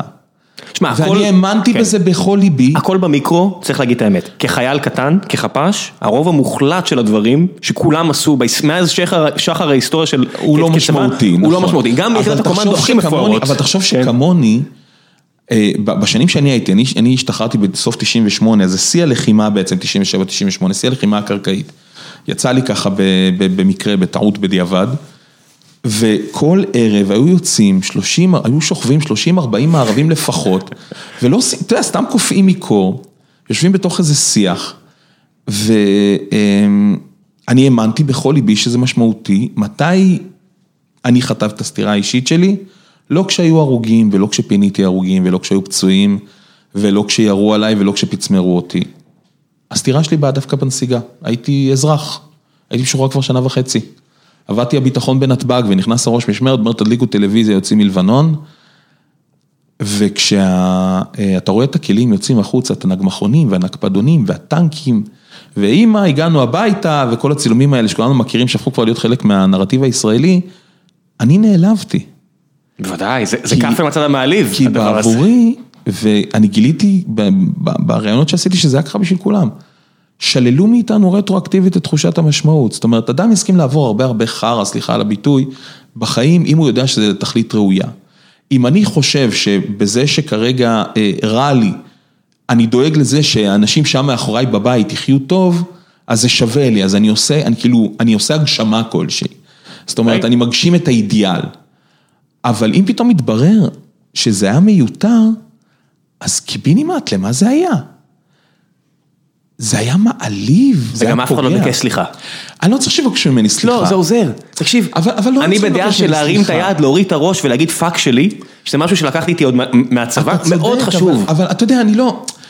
אנחנו כולנו ציניים והכל, אני לא חושב אני שמישהו... לא ציני פה. לא, אני אומר, אני ציני, אבל אני לא חושב שמישהו מהקברניטים או מהגנרלים עשה משהו אה, אה, בזדון, מה זה או-? ברשלנות. מה זה משנה? אתה יודע מה צריך? לא צריך להגיד סליחה, צריך להגיד תודה.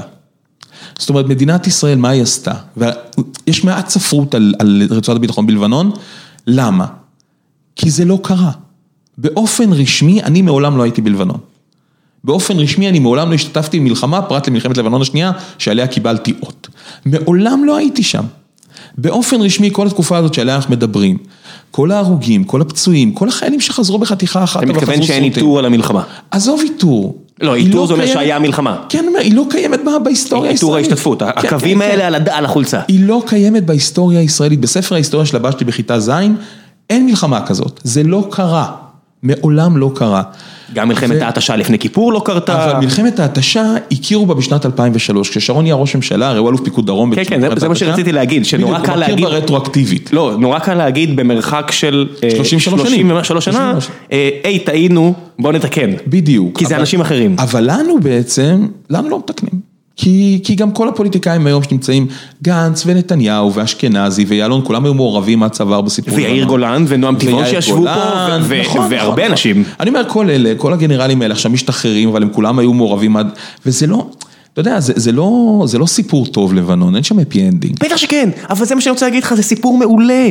כי זה סיפור שיש ללמוד ממנו. אה, ללמוד יש המון. אבל- הסרטים הכי טובים, אין happy ending. אבל אתה לא תלמד ממנו אם אתה לא תכיר אותו. מעולה, בגלל זה אתה אומר, אז שוב, אני, אני לא יכול לקבל את זה שזה לא סיפור טוב, זה סיפור בלי סוף טוב, ואני אטען ש, שזה הכל מתקדם, אתה לומד כמדינה, אנחנו מדינה צעירה.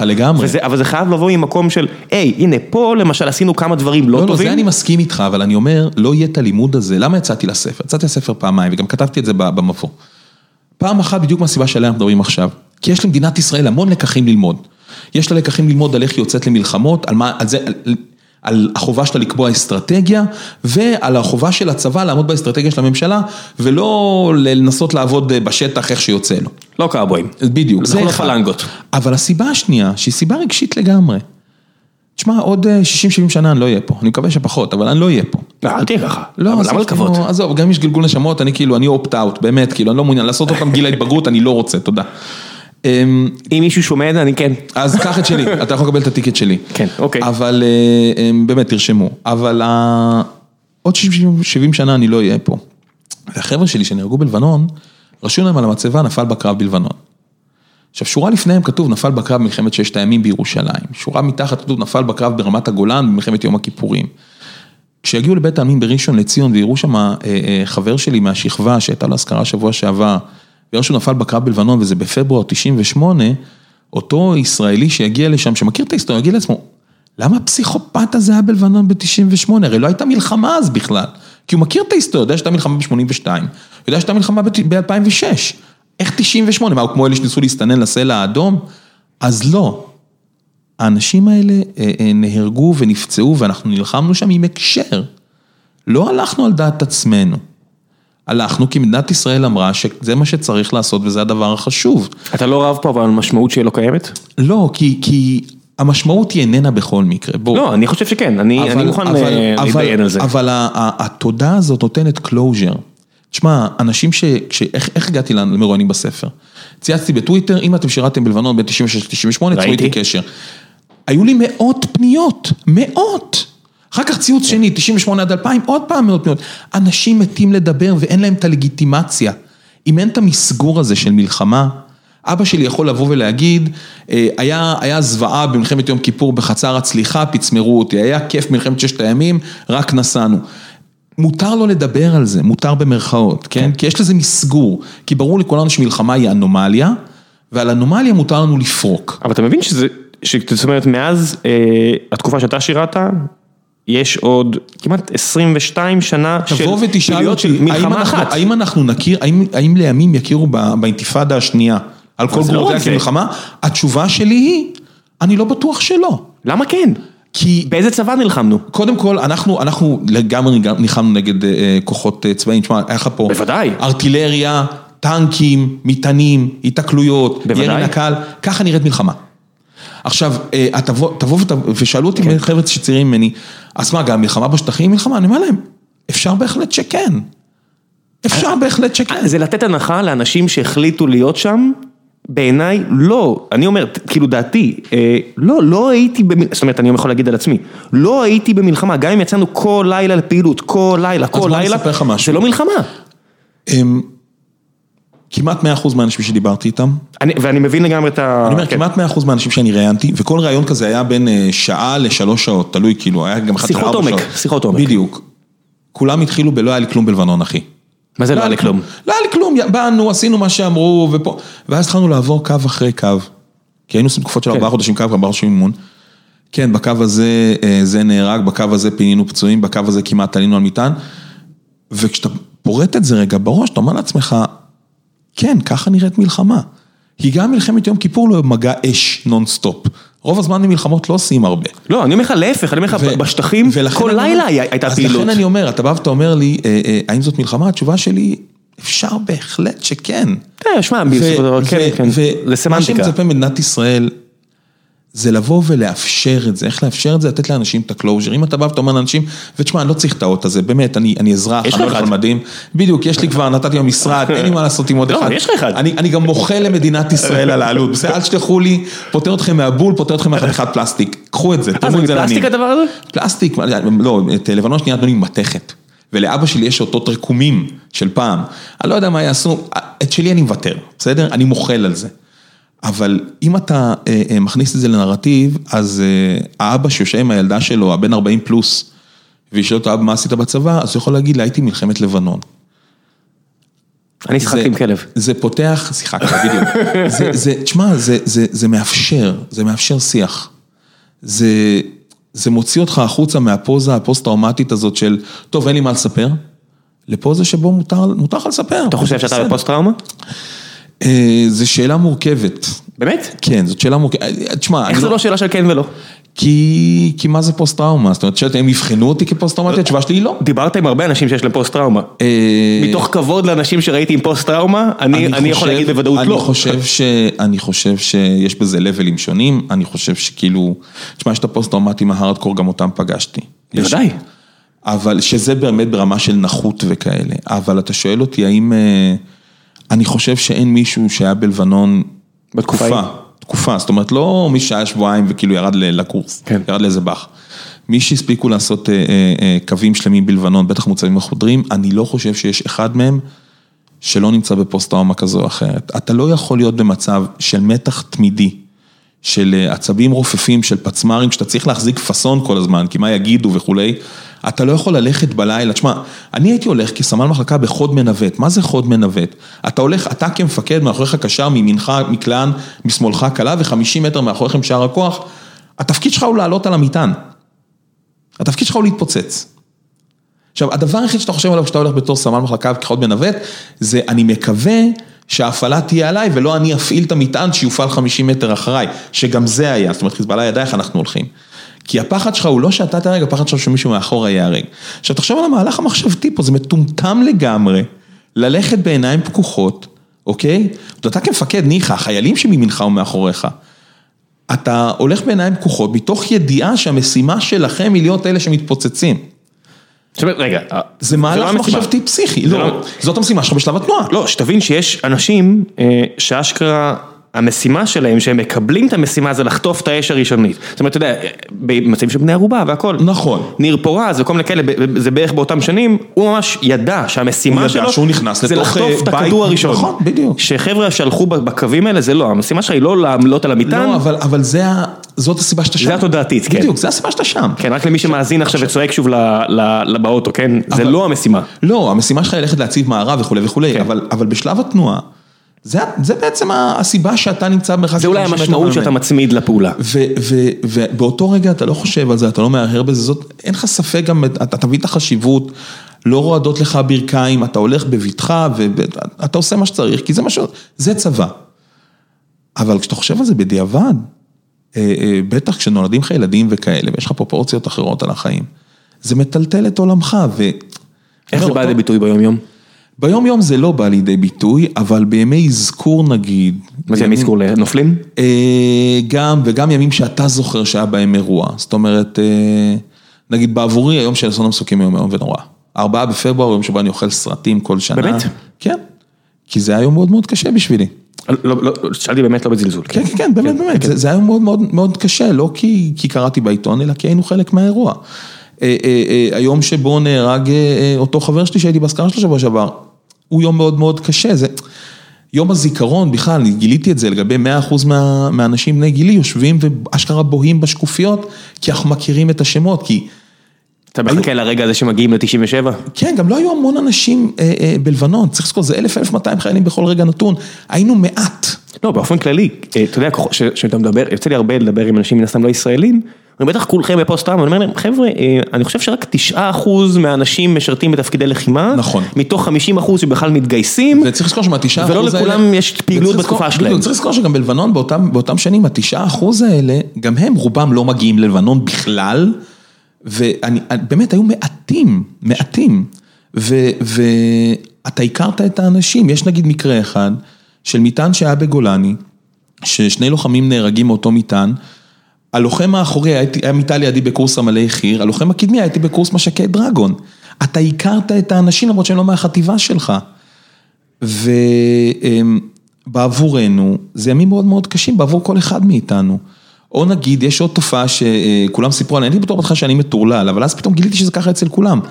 כשאנחנו נוסעים צפונה, העיניים שלך נודדות אל מעבר לגבול. זאת אומרת, אנשים מחפשים את הגזרה שלהם, הם- זה כאילו היא קורית להם. עכשיו, זה, זה תופעות פוסט-טראומטיות. זה- זה מה שאתה. מתאר זה בהחלט נשמע פוסט טראומה. אבל זה לא פוסט טראומה לא תפקודית, אתה לא נכה, אתה מבין, אתה לא במצב שבו אתה לא מתפקד, לא עובד, לא זה. אבל... לא, זה אה, נשמע כמו טראומה, לא חיפשתי אבל, אבל אה, לא, אני חוסר תפקוד, אבל, לא, אמרתי- צריך להבין גם ב-PTSD יש כל מיני לבלים. בוודאי, רק שאלתי עד איפה זה מגיע. וסתם דוגמה, אה, אה, רוב מי שנרשמו שריקות ברחוב עדיין מפריעות לך? לא, לא, הפריע לך בהתחלה? לא. באמת? אבל טריקות דלת בהתחלה, כן. בהתחלה, אוקיי. בהתחלה. בהתחלה, כמה חודשים. אבל אה, אה, אה, למשל, כל מי מאיתנו שנרשמו לאוניברסיטה מיד אחרי הצבא, לא, אף אחד לא יצא מצטיין דיקן, כי אין לך ראש לזה, אנשים ברחו מהארץ. מה זה הטיול אחרי צבא הרי? טיול אחרי צבא הוא בריחה מהארץ. מוסד נפלא בעיניי. כמות האנשים, כמות האנשים ששירתו בלבנון ולא חזרו עד היום מהטיול, ואנחנו 20 שנה אחרי, היא עצומה. זאת אומרת, אה, אה, אה, מהמחזור שלי, ארבעה חבר'ה מהפלוגה, יצאו אחרי זה וכאילו למעט לחזור לפה לשבעה של ההורים, הם לא, לא באים לארץ. זה פוסט טראומה כאילו לפנים. לבוא ולברוח מהמקום כי הוא מזכיר לך זה. אני, כשאני מגיע, אה, אה, הייתי בהרצאה בצפון לפני כשבועיים על הספר, קיבוץ ברם. ולמרות שזרעית זה רחוק משם, נסעתי לזרעית כי הייתי חייב לראות את כרכום. וכרכום בעבורי, אתה יודע, זה, זה, זה אייקון, זאת אומרת, יש לי המון זיכרונות זרעית זה עדיין בסיס. למי שרוצה, זה- זה זה בסדר, זה בשטח שלנו, זרעית זה. מושב, מושב נהדר, כן. אבל כשאני מגיע לשם, פיקוד צפון, אתה יודע, מה זה... שאני אגיד לך, שאני אגיד לך, נכון, פיקוד ש- צפון זה שם, נכון? בטח, כן, בטח, כן. בטח. שאני, לא, פיקוד צפון זה לא שם, פיקוד צפון זה בצפת. בזרעית יושב המפגד של אה, זה, מאחוריו שומר, החטיבה. אני זוכר את זה לפי חדרי אוכל, לא יודע למה. אבל, אבל אה, אה, בעבורי, להגיע לאזור הזה, מצד אחד אתה נטען באדרנלין, ואתה מגלה פתאום שהרגל שלך מתחילה לתופף כזה, מצד שני אתה אוכל סרטים, כי כרכום היום, ההר של כרכום שנמצא מול זרעית, יש עליו בתים. אני לא רואה את הבתים. אתה רואה את הבתים ואז פתאום יש דיזולף כזה, ואתה חוזר לראות את המוצב עם הפטריות עשן מעליו אתה כשהוא מכיר חוטף. את הסדרה בלק אדר? כן. אתה זוכר אתה זוכר סדרה איך היא מסתיימת? נהדרת, אגב. סדרה אלמותית, אתה זוכר איך היא מסתיימת? אה, בוא, זה היה מזמן. אז אני, אני רואה את זה פעם בשנה, את הסיום הזה, כי זה בעיניי מרגעי השיא של הטלוויזיה העולמית. ממליץ לכולכם לראות, אה, הסדרה עם רואין אטקינסון, סר כן. רואין אטקינסון, אתם מכירים אותו בתור מיסטר בין, לפני כן הוא עושה דברים טיפה יותר חכמים מיסטר בין, אה, יו גם לאורי, מיסטר בין היה חכם. לא ככה, אבל בלק אדר זה רמה אחרת. יו לאורי שאתם מכירים אותו בתור דוקטור האוס, אז הוא היה גם בסדרה הזו, ועוד כל מיני חבר'ה אחרים שהם פנטסטיים, וזה כל עונה זה תקופה אחרת, והעונה אה, האחרונה זה מלחמת העולם הראשונה, ואני ארוס לכם, כל העונה הזו הם בעצם, זה רואין אטקינסון מנסה לברוח מהרגע הזה שישרקו, והוא כקצין צריך להוביל את החבר'ה שלו מול מכונות הירייה הגרמניות, אה, לשדות הקטל, וזה מגיע והם כולם עומדים שם לפני היציאה, בבטל אב בסום, ויש שריקה, ואז שקט. ואז הזה לידו אומר לו, יופי, המלחמה הגדולה של 14 עד 17 או עד 16 מסתיימת, כי יש, אנחנו יודעים שנמשכת עוד שנה. ורואי ניקלסון מתקן אותו, אומר לו, "אה, לצערי לא, זה השקט הזה לפני שמתחילים להפציץ, כי אפילו למטומטמים כמונו נותנים אה, כמה דקות לרוץ, תכף תגיע השריקה, ויש שריקה, והם כולם יוצאים החוצה, והסדרה נעצרת, ואתה רואה שדות הקטל, אתה לא רואה אף אחד שמת, ויש dissolve, ואז אתה רואה את בלגיה היום. וזה לאט לאט עובר משחור פיח ומיליוני מתים, לירוק מוריק, שקט שלו, חסר טעם לחלוטין. אז אצלי ה dissolve היה הפוך. זאת אומרת, אתה רואה, כן. אתה רואה בתים איפה שהיה כרכום, וזה מדהים. אתה אומר, זה הכי נורמלי הרי. זה נורמלי. החיים עצמם. בתים, פרייבטים, אני ראיתי פרייבט שיוצאת מתוכו משפחה. עכשיו, זה מקום שנמצא ליד אה, ציר שהוביל למקום שבו בן מחזור שלי נפצע, וחייל שהיה חייל שלי גם תקופה נהרג, ויש שם בית עכשיו, וזה מטורף. כן, זה מדינה משוגעת. והדיזולב היה הפוך, וראיתי את כרכום, שלא קיים היום, אבל ראיתי אותו. וזה בעבורי, ולא רק בעבורי, אני הייתי בטוח אותך שזה רק אני דפוק. אבל מתברר שזה כל, ה... כל התקופה שלנו, ולמה אמרתי לך שצריך את הקלוז'ר הזה? למה צריך את התודה ואת ההכרה הזו? כל מי שהתראיין, כל מי שהתראיין, התקשרו אליי תמיד בשבוע, שבועיים אחרי זה, נזכרתי בעוד מיליון דברים, אה, אה, סוף סוף בכיתי, סוף סוף דיברתי עם אשתי. זה משחרר אנשים, זה משחרר אנשים. אבל בשביל זה אתה צריך את המסגרת הנורמטיבית. הרי זו התכלית האמיתית של הספר. ללמוד את הלקח, אבל הרבה יותר מזה, שידעו שהייתה מלחמה ושיכירו בה. בוא נגיד שיש, מבחינתי, וחשבתי על הנושא הזה המון, בגלל שזה קרוב למשפחה שלי מאוד, אה, יש שתי אפשרויות. לסגור את זה טוב טוב לעד, מי שיכול, או לפתוח את זה. כל אפשרות ביניים היא לא טובה, ואני יכול לספר לך, זאת אומרת, סבא שלי, אה, שנלחם בכמה מלחמות הגדולות, בכמה הקרבות הגדולות, הגדולים בהיסטוריה, אה, סטלינגרד וכאלה, כחייל בצבא האדום, לא דיבר על זה. על ערש דווי הוא הסכים לומר כמה מילים. והיה לו חיים נורמטיביים פנטסטיים, אתה יודע, אפילו די פציפיסט כזה, ושהיה כל כך, הכל זרם עם זה. והצד השני אני רואה, אתה יודע, אנשים אחרים, שפשוט פותחים את זה ומתמודדים עם זה ועושים מה שצריך. באמצע, באמצע זה הכי נורא. לא עובד. אבל אנחנו נמצאים באמצע. אנחנו מדינה שחיה באמצע. בדיוק, ולכן אמרתי, לכן אתה חייב את המסגרת. אנחנו לא סובייטים, אני מצטער לנפץ פה בועות, מי שטס הרי, אותו בן מחזור שטס לארה"ב ולא חזר מאז, הרי מה הוא עשה? הוא עשה קאט. הוא עשה קאט, הוא אמר, אני לא רוצה לחיות באמצע הזה, אני הולך מפה. אבל רובנו חיים פה, בדיוק, רובנו חיים פה. כן. וכדי שהחיים שלנו יהיו טובים יותר, אז צריך לפתוח. כי זה או-או, בדיוק, אני מסכים איתך לגמרי. היום מדינת ישראל לא פותחת, אבל אי אפשר לסגור. אז אנחנו באמצע. נושא, יש נזילה. אז אני אומר, אז בואו נשחרר את האמצע הזה. עכשיו, היופי בסיטואציה זה שבאמת זה לא דורש מדינת ישראל כלום, זאת אומרת זה לא עולה כסף. לא, זה כן, זה דורש עבודה, כמו כל עבודה פסיכולוגית, קוגניטיבית, קולקטיבית. אבל קודם כל המכשלה המרכזית שזה כסף לא צריך. זה לא עולה למדינה שקל. מלחמה זה דבר הרבה יותר יקר, בואו נספר לכם. אבל כבר שילמנו את המחיר, אתה יודע, הרוגים כבר מקבלים את ה... לא, וזה לא נגמר, הרי יהיה עוד. החיזבאללה לא הלך לשום מקום, אז אני פה. מה זה לא הלך? הוא עולה כפורח, לא הלך. אני אומר, אם את, כדי להגיע מוכנים יותר לסיבוב הבא, אנחנו צריכים להתחזק גם, תמיד, אין מה לעשות, צבאית, אבל גם אה, רגשית כמדינה. אני מסכים איתך. הדבר הזה שאתה אומר, זה לא עולה, זה הכל עולה. הכל עולה, כי בסופו של דבר אנשים צריכים להרים את היד, להוריד את הראש ולהגיד טעיתי, טעינו, עשינו מלא טעויות, אבל, וזה טוב, אבל זה טוב. אבל אני אומר, בדיוק, אני אומר, המחיר פה, המחיר לכאורה, הוא זניח לעומת התועלת. תחשוב גם איזה כוח זה להגיד, אתה יודע, טעינו, ואז נסראללה אנחנו לומדים מזה. לא, אני אומר, ונסראללה הוציא סרטון של, הם טעו, ואז אתה אומר, אחי, אתה בבונקר כבר 20 שנה. בדיוק, אתה לא מוציא את האף שלך החוצה. לקחנו את הבן שלך איתנו, כאילו, ניצחנו, הכל בסדר. בדיוק. אנחנו מוכנים להודות שהניצחון אתה דביל שמופיע רק בטלוויזיה, אני מסכים לגמרי, אין לי שום כבוד. או כל חבר שלך, אנחנו מורידים אותו, הכל סבבה, אבל אנחנו לא מושלמים. איזה כוח יש בזה. זה, אני אומר, אני גם לא, אני גם מוחל על הסליחה, מוחל על, לא צריך את זה. לא צריך, אף אחד לא צריך לבקש ממני סליחה, אף אחד לא עשה לי שום דבר רע. באמת שלא. לא, לא, לא, רע, אתה עושה משהו רק כשאתה עושה משהו בזנדות, אף אחד לא רצה לפגוע. אני לא מקבל את זה. אני, זו גישתי. זה סבבה, אני אומר, על עצמי אני לא מקבל את זה. אבל מילה טובה, תודה כזה, תודה שהשקעתם, תודה שהתאמצתם, סליחה, כאילו, פספסנו קצת, אבל אתם... תשמע, מי שנהרגו בלבנון הם גיבורים, למה הם גיבורים? כי הם הלכו עם עיניים פקוחות למקום מחורבן. שבו הם ידעו שיש סיכוי מסוים, לא קטן, שהם יהרגו, והם הלכו לעשות את זה כדי להגן על אזרחי ישראל.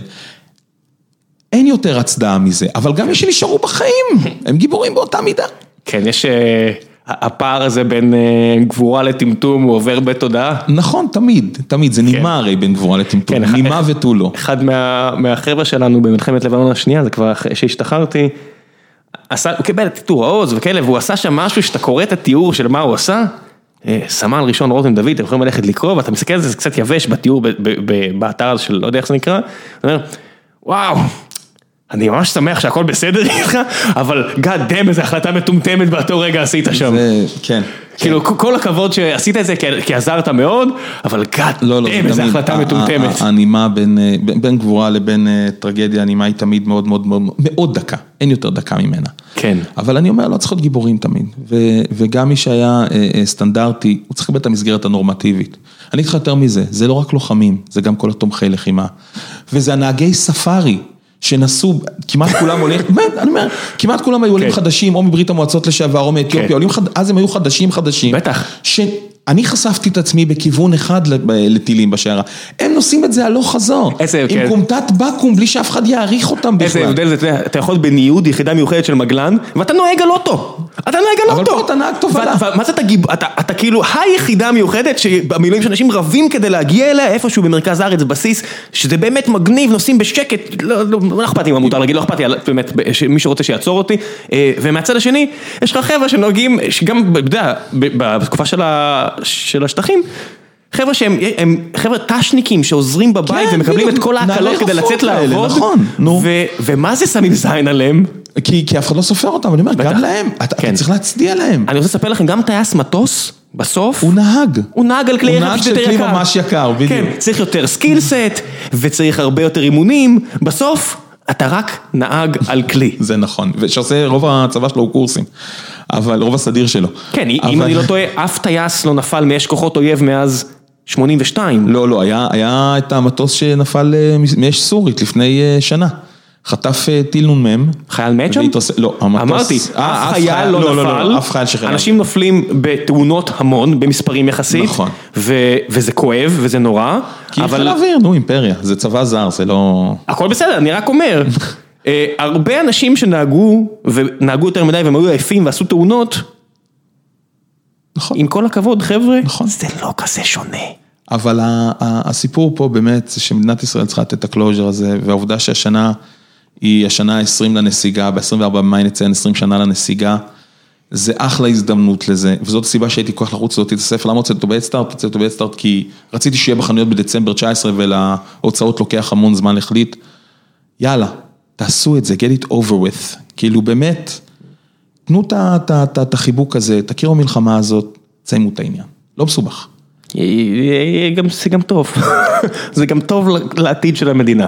בוא נעשה קצת שאלות מהקהל, אה, פורום החיים עצמם של גיקונומי, כל מי שרוצה להיות מעורב בפרקים ולשאול שאלות, אה, זה המקום, אני מפרסם בדרך כלל איזה יום, יומיים לפני. בוא נתחיל, אה, אם אנשים נשארו פה ולא אה, קיללו אותי על זה שהפרעתי לך כל הפרק, אם אתם עדיין פה, בוא נעשה קצת שאלות מהקהל. מיכאל שואל, אה, למה אתה מתעקש ששמך ייכתב עם מקף, דיברנו על זה. ענינו, ענינו, כן. ענינו. תומר שלובסקי שואל, האם הקריסה המוחלטת של צלדל שעות אחרי הנסיגה הפתיעה אותך? הצד"ל, הקריסה של צד"ל היא הביאה לנסיגה, זאת אומרת צד"ל התחיל לקרוס ואז הייתה הנסיגה. אין שום דבר מפתיע בקריסה של צד"ל, צד"ל היה אה, אה, צבא של שכירי חרב, של אנשים שחיו מכסף, שלכולם כמעט 70% מהם היה להם בני משפחה בחיזבאללה מדרגה ראשונה לכל הפחות. לא היה בזה שום דבר מפתיע, אין מה לעשות, צבאות לאורך כל ההיסטוריה תמיד אה, הסתמכו על שיתוף פעולה מקומי, או על שכירי חרב למיניהם, העין ערך מלחמות נפוליאון שדיברנו עליהם קודם, זה לא עבד. שנה אחרי זה מי היו נגדו? בדיוק, זה לא עבד, זה לא עובד, זה לא יעבוד, זה פלסטר, זה לא תרופה. אז לא, אין בזה שום דבר מפתיע. צד"ל זה סיפור טרגי, אנשים מסכנים, מה אני אגיד? צריך לשאול אותם אם הם מופתעים מזה שישראל דפקה אותם, ואני חייב להגיד, אה, מי שמופתע מזה שישראל דופקת אותו, כנראה שלא חי במזרח התיכון, אני מצטער. זה, איזושהי מדינה פה. בדיוק, לא, לא, זה לא, לא, לא מדובר באי של יציבות, אף אומה פה, בואו. לא, זה גם עניין של אינטרסים. נכון, כולם דופקים את כולם כל הזמן. כל עוד אתה מסתכל על המציאות בעיניים פתוחות, החיים טובים יותר. מצטער, אני לא מאמין ב... חיים פחות טרגיים. לא, לא, הם טובים. היכולת שלך לשפר את מצבך גדולה לאין שיעור אם אתה. מסתכל עם עיניים פתוחות על הסיטואציה. אם, העניין זה לא לשפר את מצבך, אז באמת עדיף לסגור עיניים. אה, שי, שי ורדי היקר שואל, אה, כמו שחיים אומר, אל תקראו, תודה רבה על הספר ועל החזרת הנושא לתודעה הציבורית ודרישת שלום. אה, גלעד סיוון אה, מזכיר לי, להזכיר לך להמליץ על משהו, נחכה לסוף ותזכיר אכן. ניל בר, אה, שאמור גם להגיע מתישהו בקרוב לפה, אה, לדבר על מלחמות אחרות. התגייסתי חצי שנה אחרי מלחמת לבנון השנייה והאתוס של אחרי עופרת יצוקה וצוק איתן היא סבבה הפוסט טראומה שלכם אבל החבר'ה של לבנון אוכלים סרטים הרבה יותר מכם. ההשוואה הזאת תמיד נראתה היא לא במקום ובטח שלא מנחמת אבל בכל זאת דבקה. אם כן, איך אתה מצליח להתמודד? אני לא קונה את השלי יותר גדול משלך יותר עצוב, אני מצטער. אה, אה, אה, פוסט טראומה היא פוסט טראומה, דפקה היא דפקה, מלחמה היא מלחמה. לא שאסור למי- להש... אני אומר, למי שיש, כן. כן, בדיוק, אני אומר, אה, הכל דרק, בואו, אין פה מה להשוות, זה לא של מישהו יותר גדול, עדיף פשוט להיות. אמפתי. בדיוק, תכילו, אל תשוו, אם למישהו קשה, תנו לו חיבוק, תפסיקו לבלבל את המוח. אה, אה, אני לא מכיר פוסט טראומה גדולה יותר או קטנה יותר, לא, יש, יש. יש. לא, לא, לא, לא, רגע. לא, בתוך הפוסט טראומה יש level ים, אבל. זה לא קשור באירוע ההיסטורי שגרם לפוסט טראומה. לא, בסופו של דבר כן, מה זה משנה אם אתה חולה בגלל וירוס, נגיף או משהו כזה, אתה צריך חולה ומגיע לך אמפתיה. בדיוק, אז אני אומר, זה שהפוסט טראומה שלך היא בגלל לבנון ולא בגלל אה, עופרת יצוקה, אין לזה שום משמעות. אני מכיר אנשים שיש להם פוסט טראומה מת- מת- מתאונת רכבת. חד משמעית, לכן אני אומר. אמפתיה, תכילו, לא להשוות, זה לא רלוונטי ההשוואה, כן. היא לא חשובה, אין לה שום משמעות למעשה. אתה מכיר את. הסדרה אה, King of the Hill? כן. אז יש שם קטע, סדרה מצוירת נפלאה, ויש שם קטע ש... דרומים מקסימים. בטח, יפ, אז אה, כבאר שבעי אני לא יכול שלא להסכים, דרומים מקסימים, אה, יש שם קטע שאבא שלו שהוא אה, יוצא מלחמת קוריאה או משהו כזה, והשכנים שלו הם היפים כאלה של יוצא מלחמת וייטנאם שהם עדיין בפוסט טראומה, ויש אחד הפרקים זה החבר'ה של מלחמת העולם השנייה עם כל המדליות או מלחמת קוריאה ובאים הם צועקים על החבר'ה של וייטנאם, תפסיקו כבר היפים, ואז הם בסוף מגיעים למסקנה שאתה יודע, והם מעלים זיכרונות. שאתה יודע, בסוף זה fucking סיטואציה נוראית. זה סיטואציה אז- fucking אז נוראית. בדיוק, זאת המסקנה, ת- ת- אל תשוו כי ההשוואה לא רלוונטית. רע זה רע, טוב זה טוב, זה לא משנה ממה נגרם הרע, תהיו אמפתיים, כן. תכירו בסבל של בן אדם אחר ותבינו. שאנשים עוברים חרא ופשוט עדיף להכיר בזה יותר טוב. חד משמעית. יש לנו איזה איזה מישהו מהיחידה, לא יודע, כן, לא לא כזה אפילו, יש כל כך הרבה חבר'ה שיצאו עם פוסט טראומה כולל כל מיני חבר'ה שמוכנים לדבר על זה אבל לא פה כמו אודי כגן שהיה אצלנו ביחידה ומדבר על זה קצת במופע שלו אבל עני- עניינו והוא מטפל בזה ונראה שהוא בסדר, או בחור אחר שהוריד לעצמו את הרגל כי היה לו אה, כאבי פנטום. יאללה, היסטור. ואתה אומר, אז מה תגיד? מה תגיד? אבל זה לא מלבנון, קיצור זה בולשיט. כאבה לו כל כך הרגל, שהוא הוריד אותה, ומאז החיים שלו השתפרו, ואתה מסתכל על זה מצד, אני לא הכרתי אותו, אז קראתי את הסיפור הזה, ואתה מסתכל ואומר, לא, זה מטורף. וואו, איזה דבר. זה- רק מראה לך כמה צריך להכיר בזה ולטפל בזה, זה הכל. כן. להכיר ולטפל. חד כן. להיות אמפתי. אה, יאניק אומר שאתה הקומוניסט הכי חמוד בישראל. יאללה, פועל עד המוות. אתה לא קומוניסט, די. אה, סוציאליסט, נו. גם רונן שובל לא אוהד הפועל. בסדר, נו. בוא, יש לנו קהל גדול ולפעמים מסתננים כל מיני אלמנטים. אה, גם אה, יריב לוין אגב. יריב לוין יושב שורה לפניי כן, בשער כן, שבע. זה לא... יריב לוין אוהד הפועל אמיתי. כן. גם רונן נראה לי, לא? אה, לא? אוקיי, בסדר. אה, עידו שבח קליין, אשמח שתפרט על תפקידך בדבר ראשון ועל מה שקרה שם. לא, לא היה לי תפקיד, באתי להקים את זה, עזבתי לפני שזה הוקם, אין, אין, באמת אין זה כמו לבנון, אתה רואה, הנה עכשיו אתה בפוסט טראומה לא, על לא, עולם לא, לא, העיתונות ממש הישראלי. לא, באמת שלא, באמת שלא, הייתי שם שלושה חודשים, באמת. אנשים מדברים ככה על השירות. יודע, לא. כלום, סתם, אין סיפור. לא, רציתי, לה- רצו להקים את זה כעיתון, החליטו שזה לא יהיה עיתון, אז הלכתי, לא, that's it. אריאל ניר שואל, האם החברה הישראלית טובה יותר היום בלהכיל חיילים משוחררים עם פוסט טראומה? חד משמעית כן, ואני אסביר. בתקופה שלי, אם נהרג לך חייל או נהרג לך חבר, הם מוציאים אותך שלושה ימים הביתה ותהיה חזק. היום צה"ל עשה קפיצת דרך נחשונית, והוא מבין שכשקרה אירוע משמעותי, צריך לעשות לזה עיבוד רגשי עם החברים, עם היחידה. אין דבר כזה, סע הביתה ותחזור אה, רענן. האם הטיפול מושלם היום? לא. האם אה, אה, אנשים עדיין צריכים להילחם כדי שיכירו בהם? כן. אבל האם צה"ל יודע למנוע פוסט טראומה? זאת אומרת, לטפל בזה בזמן אמת, ואז למנוע את ההדחקה ואת ההתפרצות אחר כך, הצבא עושה את זה הרבה, הרבה יותר טוב היום. לא יודע אם יודע, אבל זה יותר טוב. לאין שיעור יותר טוב, זה לא מושלם. ועם מה זה מתחיל? מהכרה בבעיה. חד משמעית. אתה, ברגע, שאתה, ברגע שאתה מכיר בזה שהסיטואציה היא לא נורמלית, שצריך לדבר עליה, עשית כבר 90% מהדרך. אז אתה מבין, נורמל זה בדיוק אה, פריסה סטטיסטית. נכון. גם אם זה נורמל וגם אם כולם סובלים מזה, עדיין צריך נדבר על זה. נכון, בדיוק. נכון. אתה רק צריך להבין שאתה רוצה לשפר, אם אתה רוצה לשפר הכל בסדר. אז לא לכן לא התשובה נורמלי. שלי היא חד משמעית כן. אוקיי, אה, אלון לידור שואל, מה תגובתך לביקורת של משה מאירסדורף על הספר, ספציפית הנקודה? אחד, סקירה חד צדדית של התקופה לאחר הנסיגה, התעלמות מנאום קוריאה העכבי של נסראללה ופרוץ האינתיפאדה השנייה לדוגמה. שתיים, התעלמות מבחינת מצבה של ההרתעה הישראלית והתעצמותו של החיזבאללה מאז הנסיגה.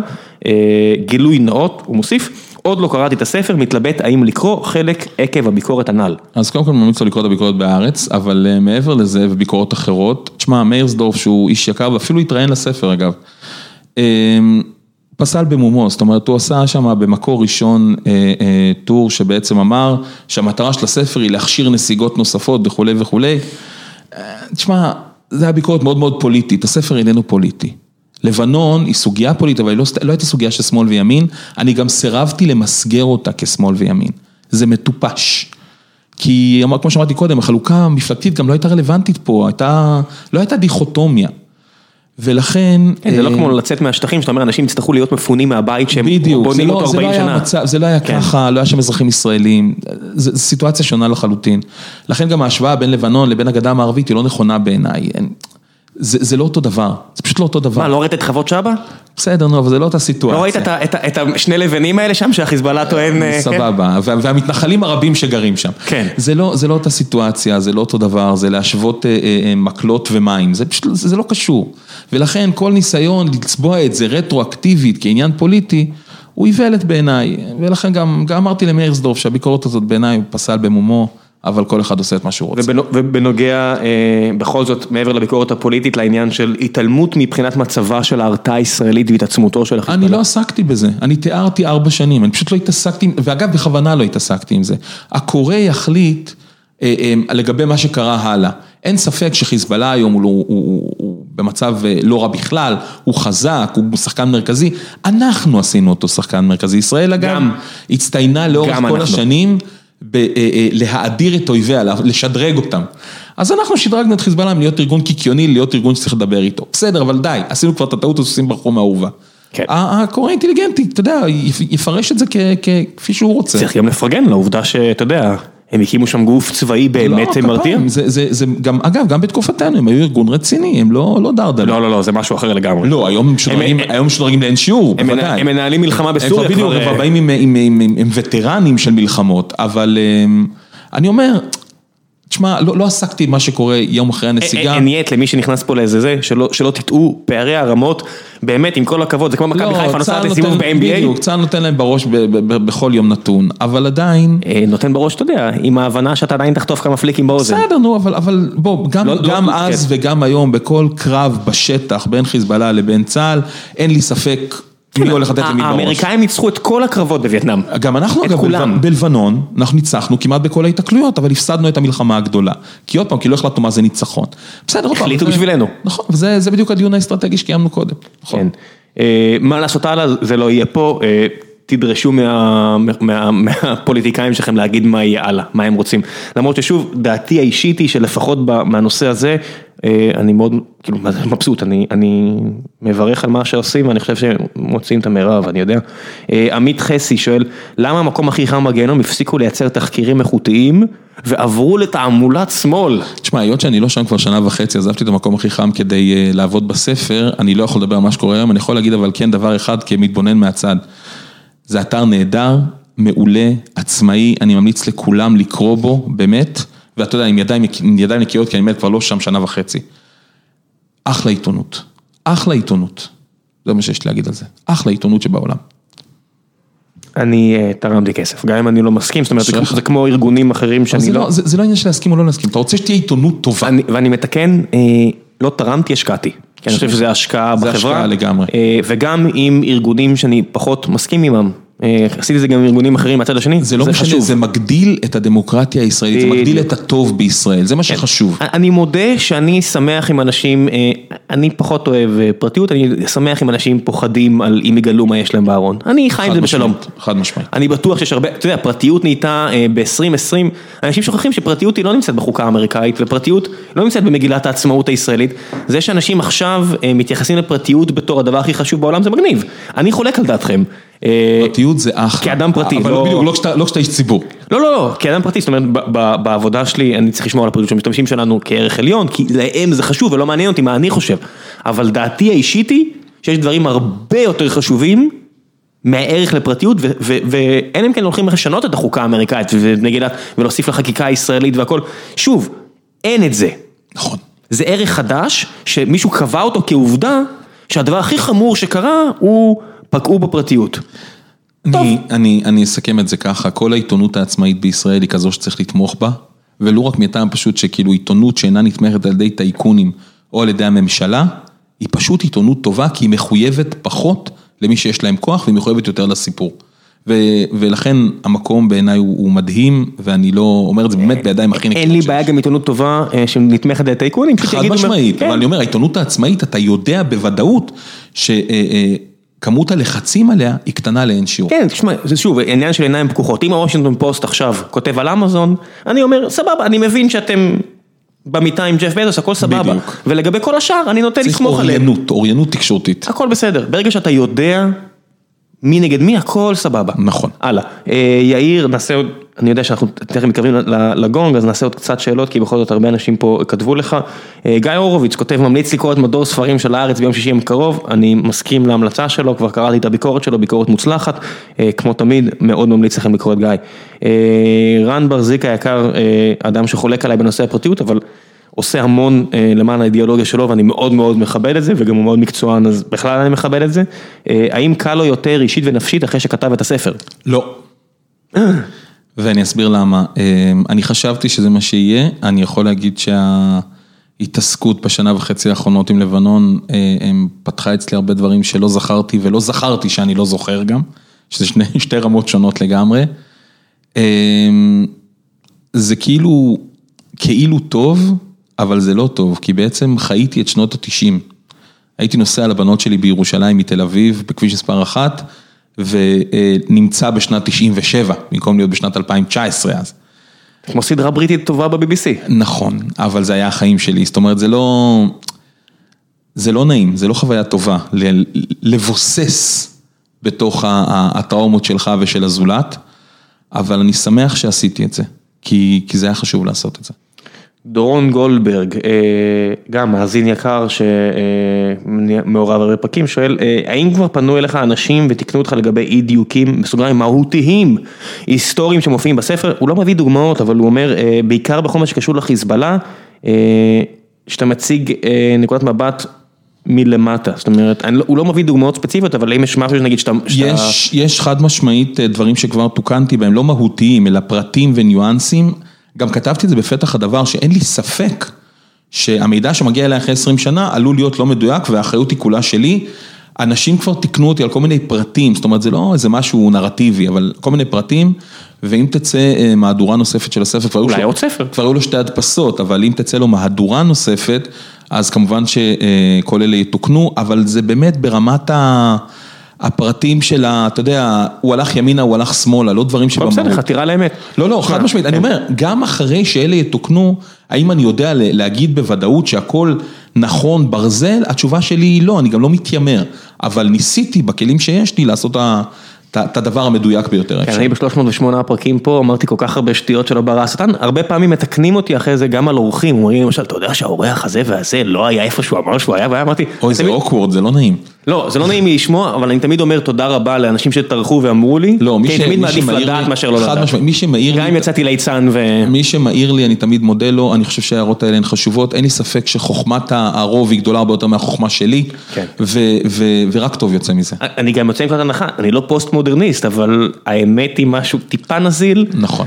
ולכל אחד... בטח כשמדובר בנרטיב עם כל כך הרבה אנשים מעורבים ודרמה. אני אומר לך באמת, זיכרונות שלי מ-2002, 2003, אני לא ערב להם במאה אחוז. בוודאי. אני לא ערב להם במאה אחוז, קשה לי, חטפתי מלא מכות הראש. אם אתה נותן בהתחלה את ה disclaimer הזה של, אוקיי, אני מבין שאפשר שיהיו טעויות. זה מה שאני זוכר. בדיוק, עשיתי הכי טוב שאני יכול, אם צריך תתקנו אותי, גם יש שם מייל למי שצריך לתקן אותי, ואנשים פנו פה ושם, חד משמעית. כן, אתה יודע, אני לא זוכר, ובטח שיש לי איזשהו אינטרס אישי, תת-הכרתי, להוציא את עצמי כנראה טוב, ואתה יודע, אני בטח לא אספר על שטויות שעשיתי, לא יודע, בטח עשיתי שטויות.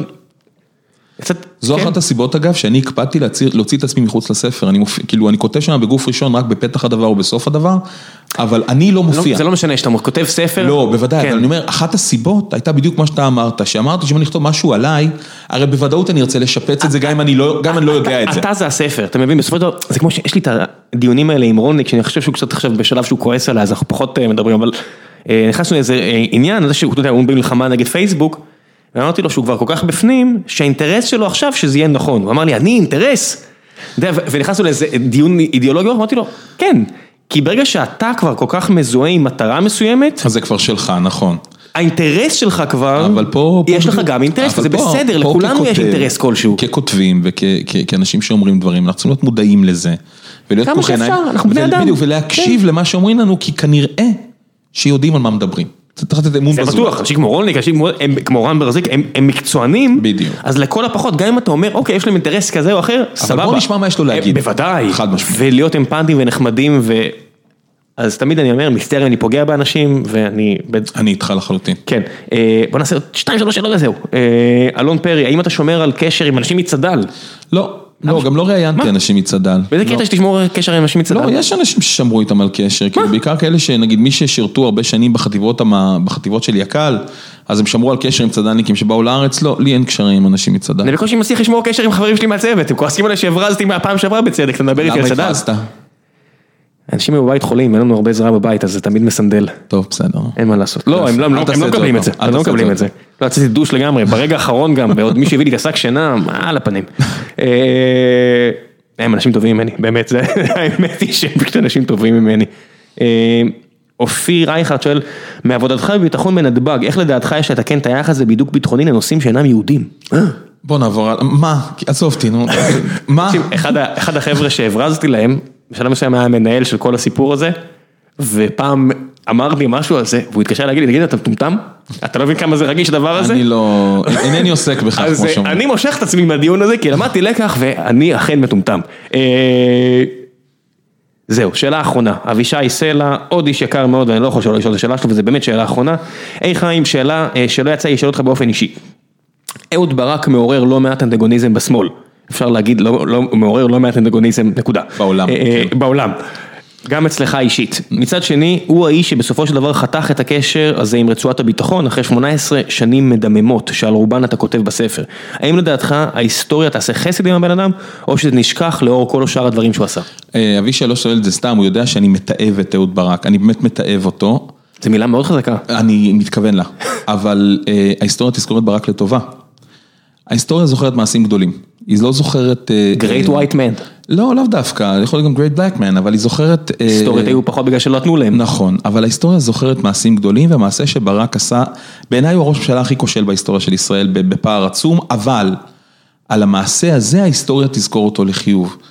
למרבה האירוניה, נתניהו, שהוא ראש הממשלה עם הקדנציה הכי ארוכה בהיסטוריה, לדעתי ההיסטוריה עוד 50 שנה לא תזכור אותו. הוא- חושב? אני אגיד לך גם למה, כי הוא לא עשה שום דבר דרמטי. הוא לא עשה שום דבר בעל משמעות. עכשיו, אני לא אומר את זה בקטע פוליטי, אוקיי? לא בקטע של להתנגח.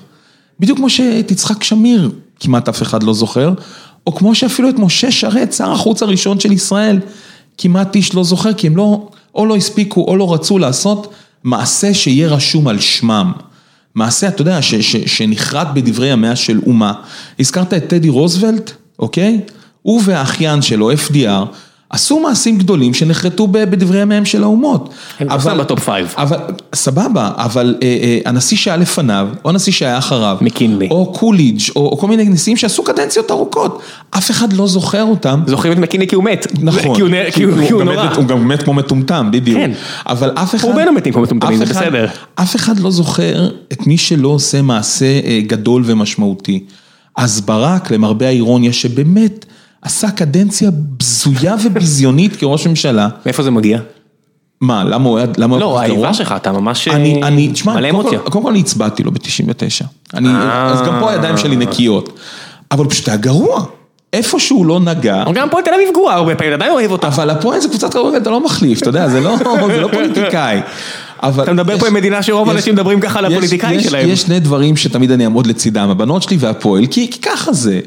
אבל, אבל ברק, באמת, הוא היה ראש ממשלה איום ונורא. זה- אתה כאילו, אתה כועס עליו מקצועית? על זה שהוא לא עשה את העבודה שלו כמו שצריך? הוא היה גרוע, כן, פשוט אבל היה אבל גרוע. הרבה אנשים גרועים. אבל לא אבל הם לא צריכים להיות ראש הממשלה, אתה יודע, זה נורא פשוט. הוא היה נורא מעט זמן גרוע. אבל למה הוא היה מעט זמן? כי הוא היה גרוע, זאת אומרת, יש, יש מתאם בין האירועים האלה.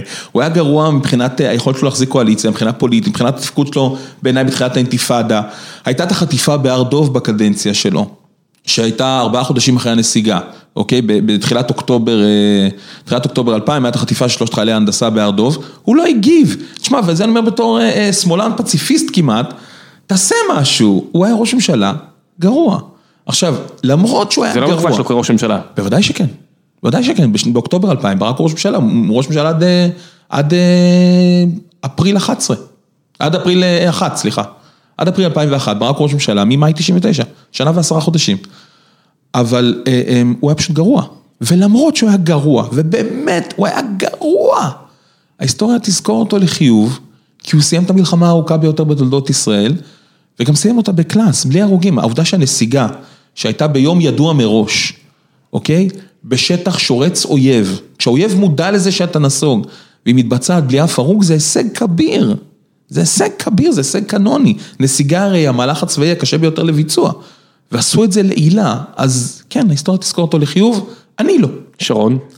אה, את שרון היא תזכור, אה, אה, שגם קשור לא מעט ללבנון. היא, היא, היא תזכור אותו בדיוק, שרון הוא דמות מורכבת, כי שרון עשה דברים משמעותיים בחייו, הוא סיבך את ישראל בלבנון מצד אחד. כן. הוא עשה את הנסיגה בעזה החד צדדית שהיא מאוד במחלוקת מצד שני, אז ההיסטוריה תזכור אותו כי הוא עשה מעשה. אגב, לא כל מעשה זוכרים כי הוא טוב, זוכרים גם מעשים נוראים. אני מודה שיש לי... את גולדה כן. מאיר ההיסטוריה תזכור, לא כי היא חוקקה את חוקי העבודה הליברליים הפרוגרסיביים של ישראל, אלא כי היא פישלה ביום כיפור, אבל יזכרו אותה. כן, אני, אני מודה שיש לי קצת איזה פטיש לשרון, יש לי פה את ה... אני מדי פעם מזכיר, יש לי פה בחד, במשרד שלי יש פה אוסף של מיניאטורות היסטוריות. בעיקר גנרלים מהמאה ה-19, ואת שרון והרצל מבין הישראלים, יש שם עוד כמה, אבל שרון הוא פשוט דמות גדולה מהחיים, לטוב ולרע, הוא כן? דמות, בדיוק, לכן אני אומר, הוא דמות משמעותית, אין ספק. כן, הוא דמות- ההומור, הוא דמות מרתקת. כן, הוא- תשמע, יצא לי לסקר אותו ככתב בכנסת, שהייתי בחדשות 10. כשהיו קוראים לנו אה, לבוא למזנון הכנסת, לארוחות צהריים איתו, שהוא היה יושב איש כבד גוף, עבה בשר, עם מפית כזו פרוסה על צווארו. לא, זה צ'רצ'יל והוא. יושב וסונט בח"כים האחרים, ו- וברוע, ב- ברשעות, אבל זה מצחיק שאין לתאר. תשמע, הוא היה דמות. דמות מרתקת שרון, אבל אתה שואל אותי אם ההיסטוריה תזכור אותו לחיוב? אני לא יודע, אבל היא תזכור אותו. אני חושב ש... שזה מאוד, אגב, לאדם שנמצא בעמדת מדינאות, שיזכרו אותך ולא חלילה בתור טרוריסט, כן, לא בתור איזה ארכי מחבל או ארכי רוצח, שככה לא יזכרו את שרון, אלא, אלא יזכרו אותך, זה הישג, עדיף שיזכרו אותך לטובה. אבל אנא ערף, אתה יודע, העניין הזה, המרוץ אחרי שיזכרו אותך, אתה יודע, אז- אז נפוליאון, החלום שלו היה שיגידו במערב, אלכסנדר, יוליוס קיסר, הוא הצליח לו. הצליח לו. הצליח לו. למרות התבוסות בסוף, הצליח לו, אה, וזה היה השאיפה שלו. זאת אומרת, גם יוליוס קיסר אמר, אני רוצה להיות אלכסנדר. זו המוטיבציה, המוטיבציה של... אתה חושב שזה כן? תמיד יש בזה אלמנט נרקיסיסטי, אי אפשר שלא יהיה בזה אלמנט נרקיסיסטי, ואתה יודע מה? סבבה.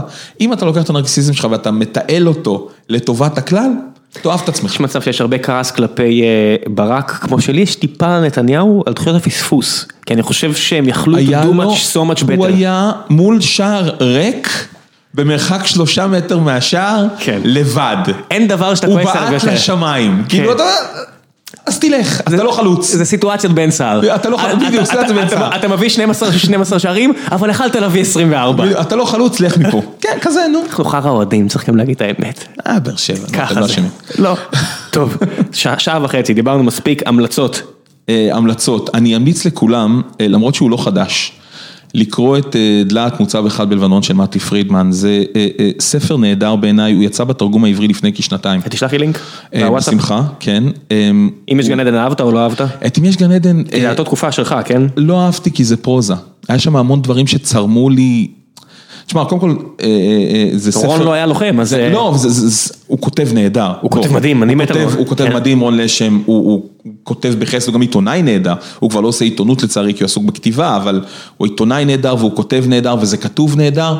אבל היה שם דברים שהטריפו אותי, נגיד מ"מ ששונא את החיילים. זה דברים שלא קיימים, אבל אני יכול להבין, כאילו, קודם כל, כל הכבוד לו על זה שהוא כתב בכלל על לבנון, כי הוא בעצם היה הראשון, הוא וצ'יקו תמיר, שהיה אה, תת-אלוף במילואים צ'יקו תמיר, שהיו הראשונים שכתבו כתבו ספרים על הנושא. אבל אני פחות, פחות פרוזה, תנו, בואו בוא נכתוב קודם את ההיסטוריה, ואז נעשה על זה את הטוויסט הפרוזאי, ופה זה היה... אולי שלח יפסיק עם העניין הזה של פוליטיקה ויחזור להיות אה, איש תרבות אה, הלוואי, הוא גם כותב אדיר. ופרשן והרבה כן. דברים. יאללה, שיחזור, אני, אני, אין לי שום הסתייגות מהסרט שאתה מתאר, שום הסתייגות. כן, כן, בוא, בוא, יש NBA. אני אני רואה אותו ואת עידו גור כיופי של צמד. זה יכול להיות נהדר. באמת, אני חושב. שזה זה- זה יופי של דבר. אני אני לא אומר שאתה פחות טוב עכשיו, אני רק אומר, בוא... שישארו וידאגו, בוא- בוא- ישדרו לי NBA. אם אדם טוב במשהו, שיישאר בזה, זה מה שאני אומר. שאתה טוב לא יודע, בלהיות והוא פרשן, הוא היה פה פעמיים, אני לא... תחזור, תחזור, לא עזוב. אותך מה... אני איתך, טוב, אה, it is what it is. חד משמעית. יאללה, ביי.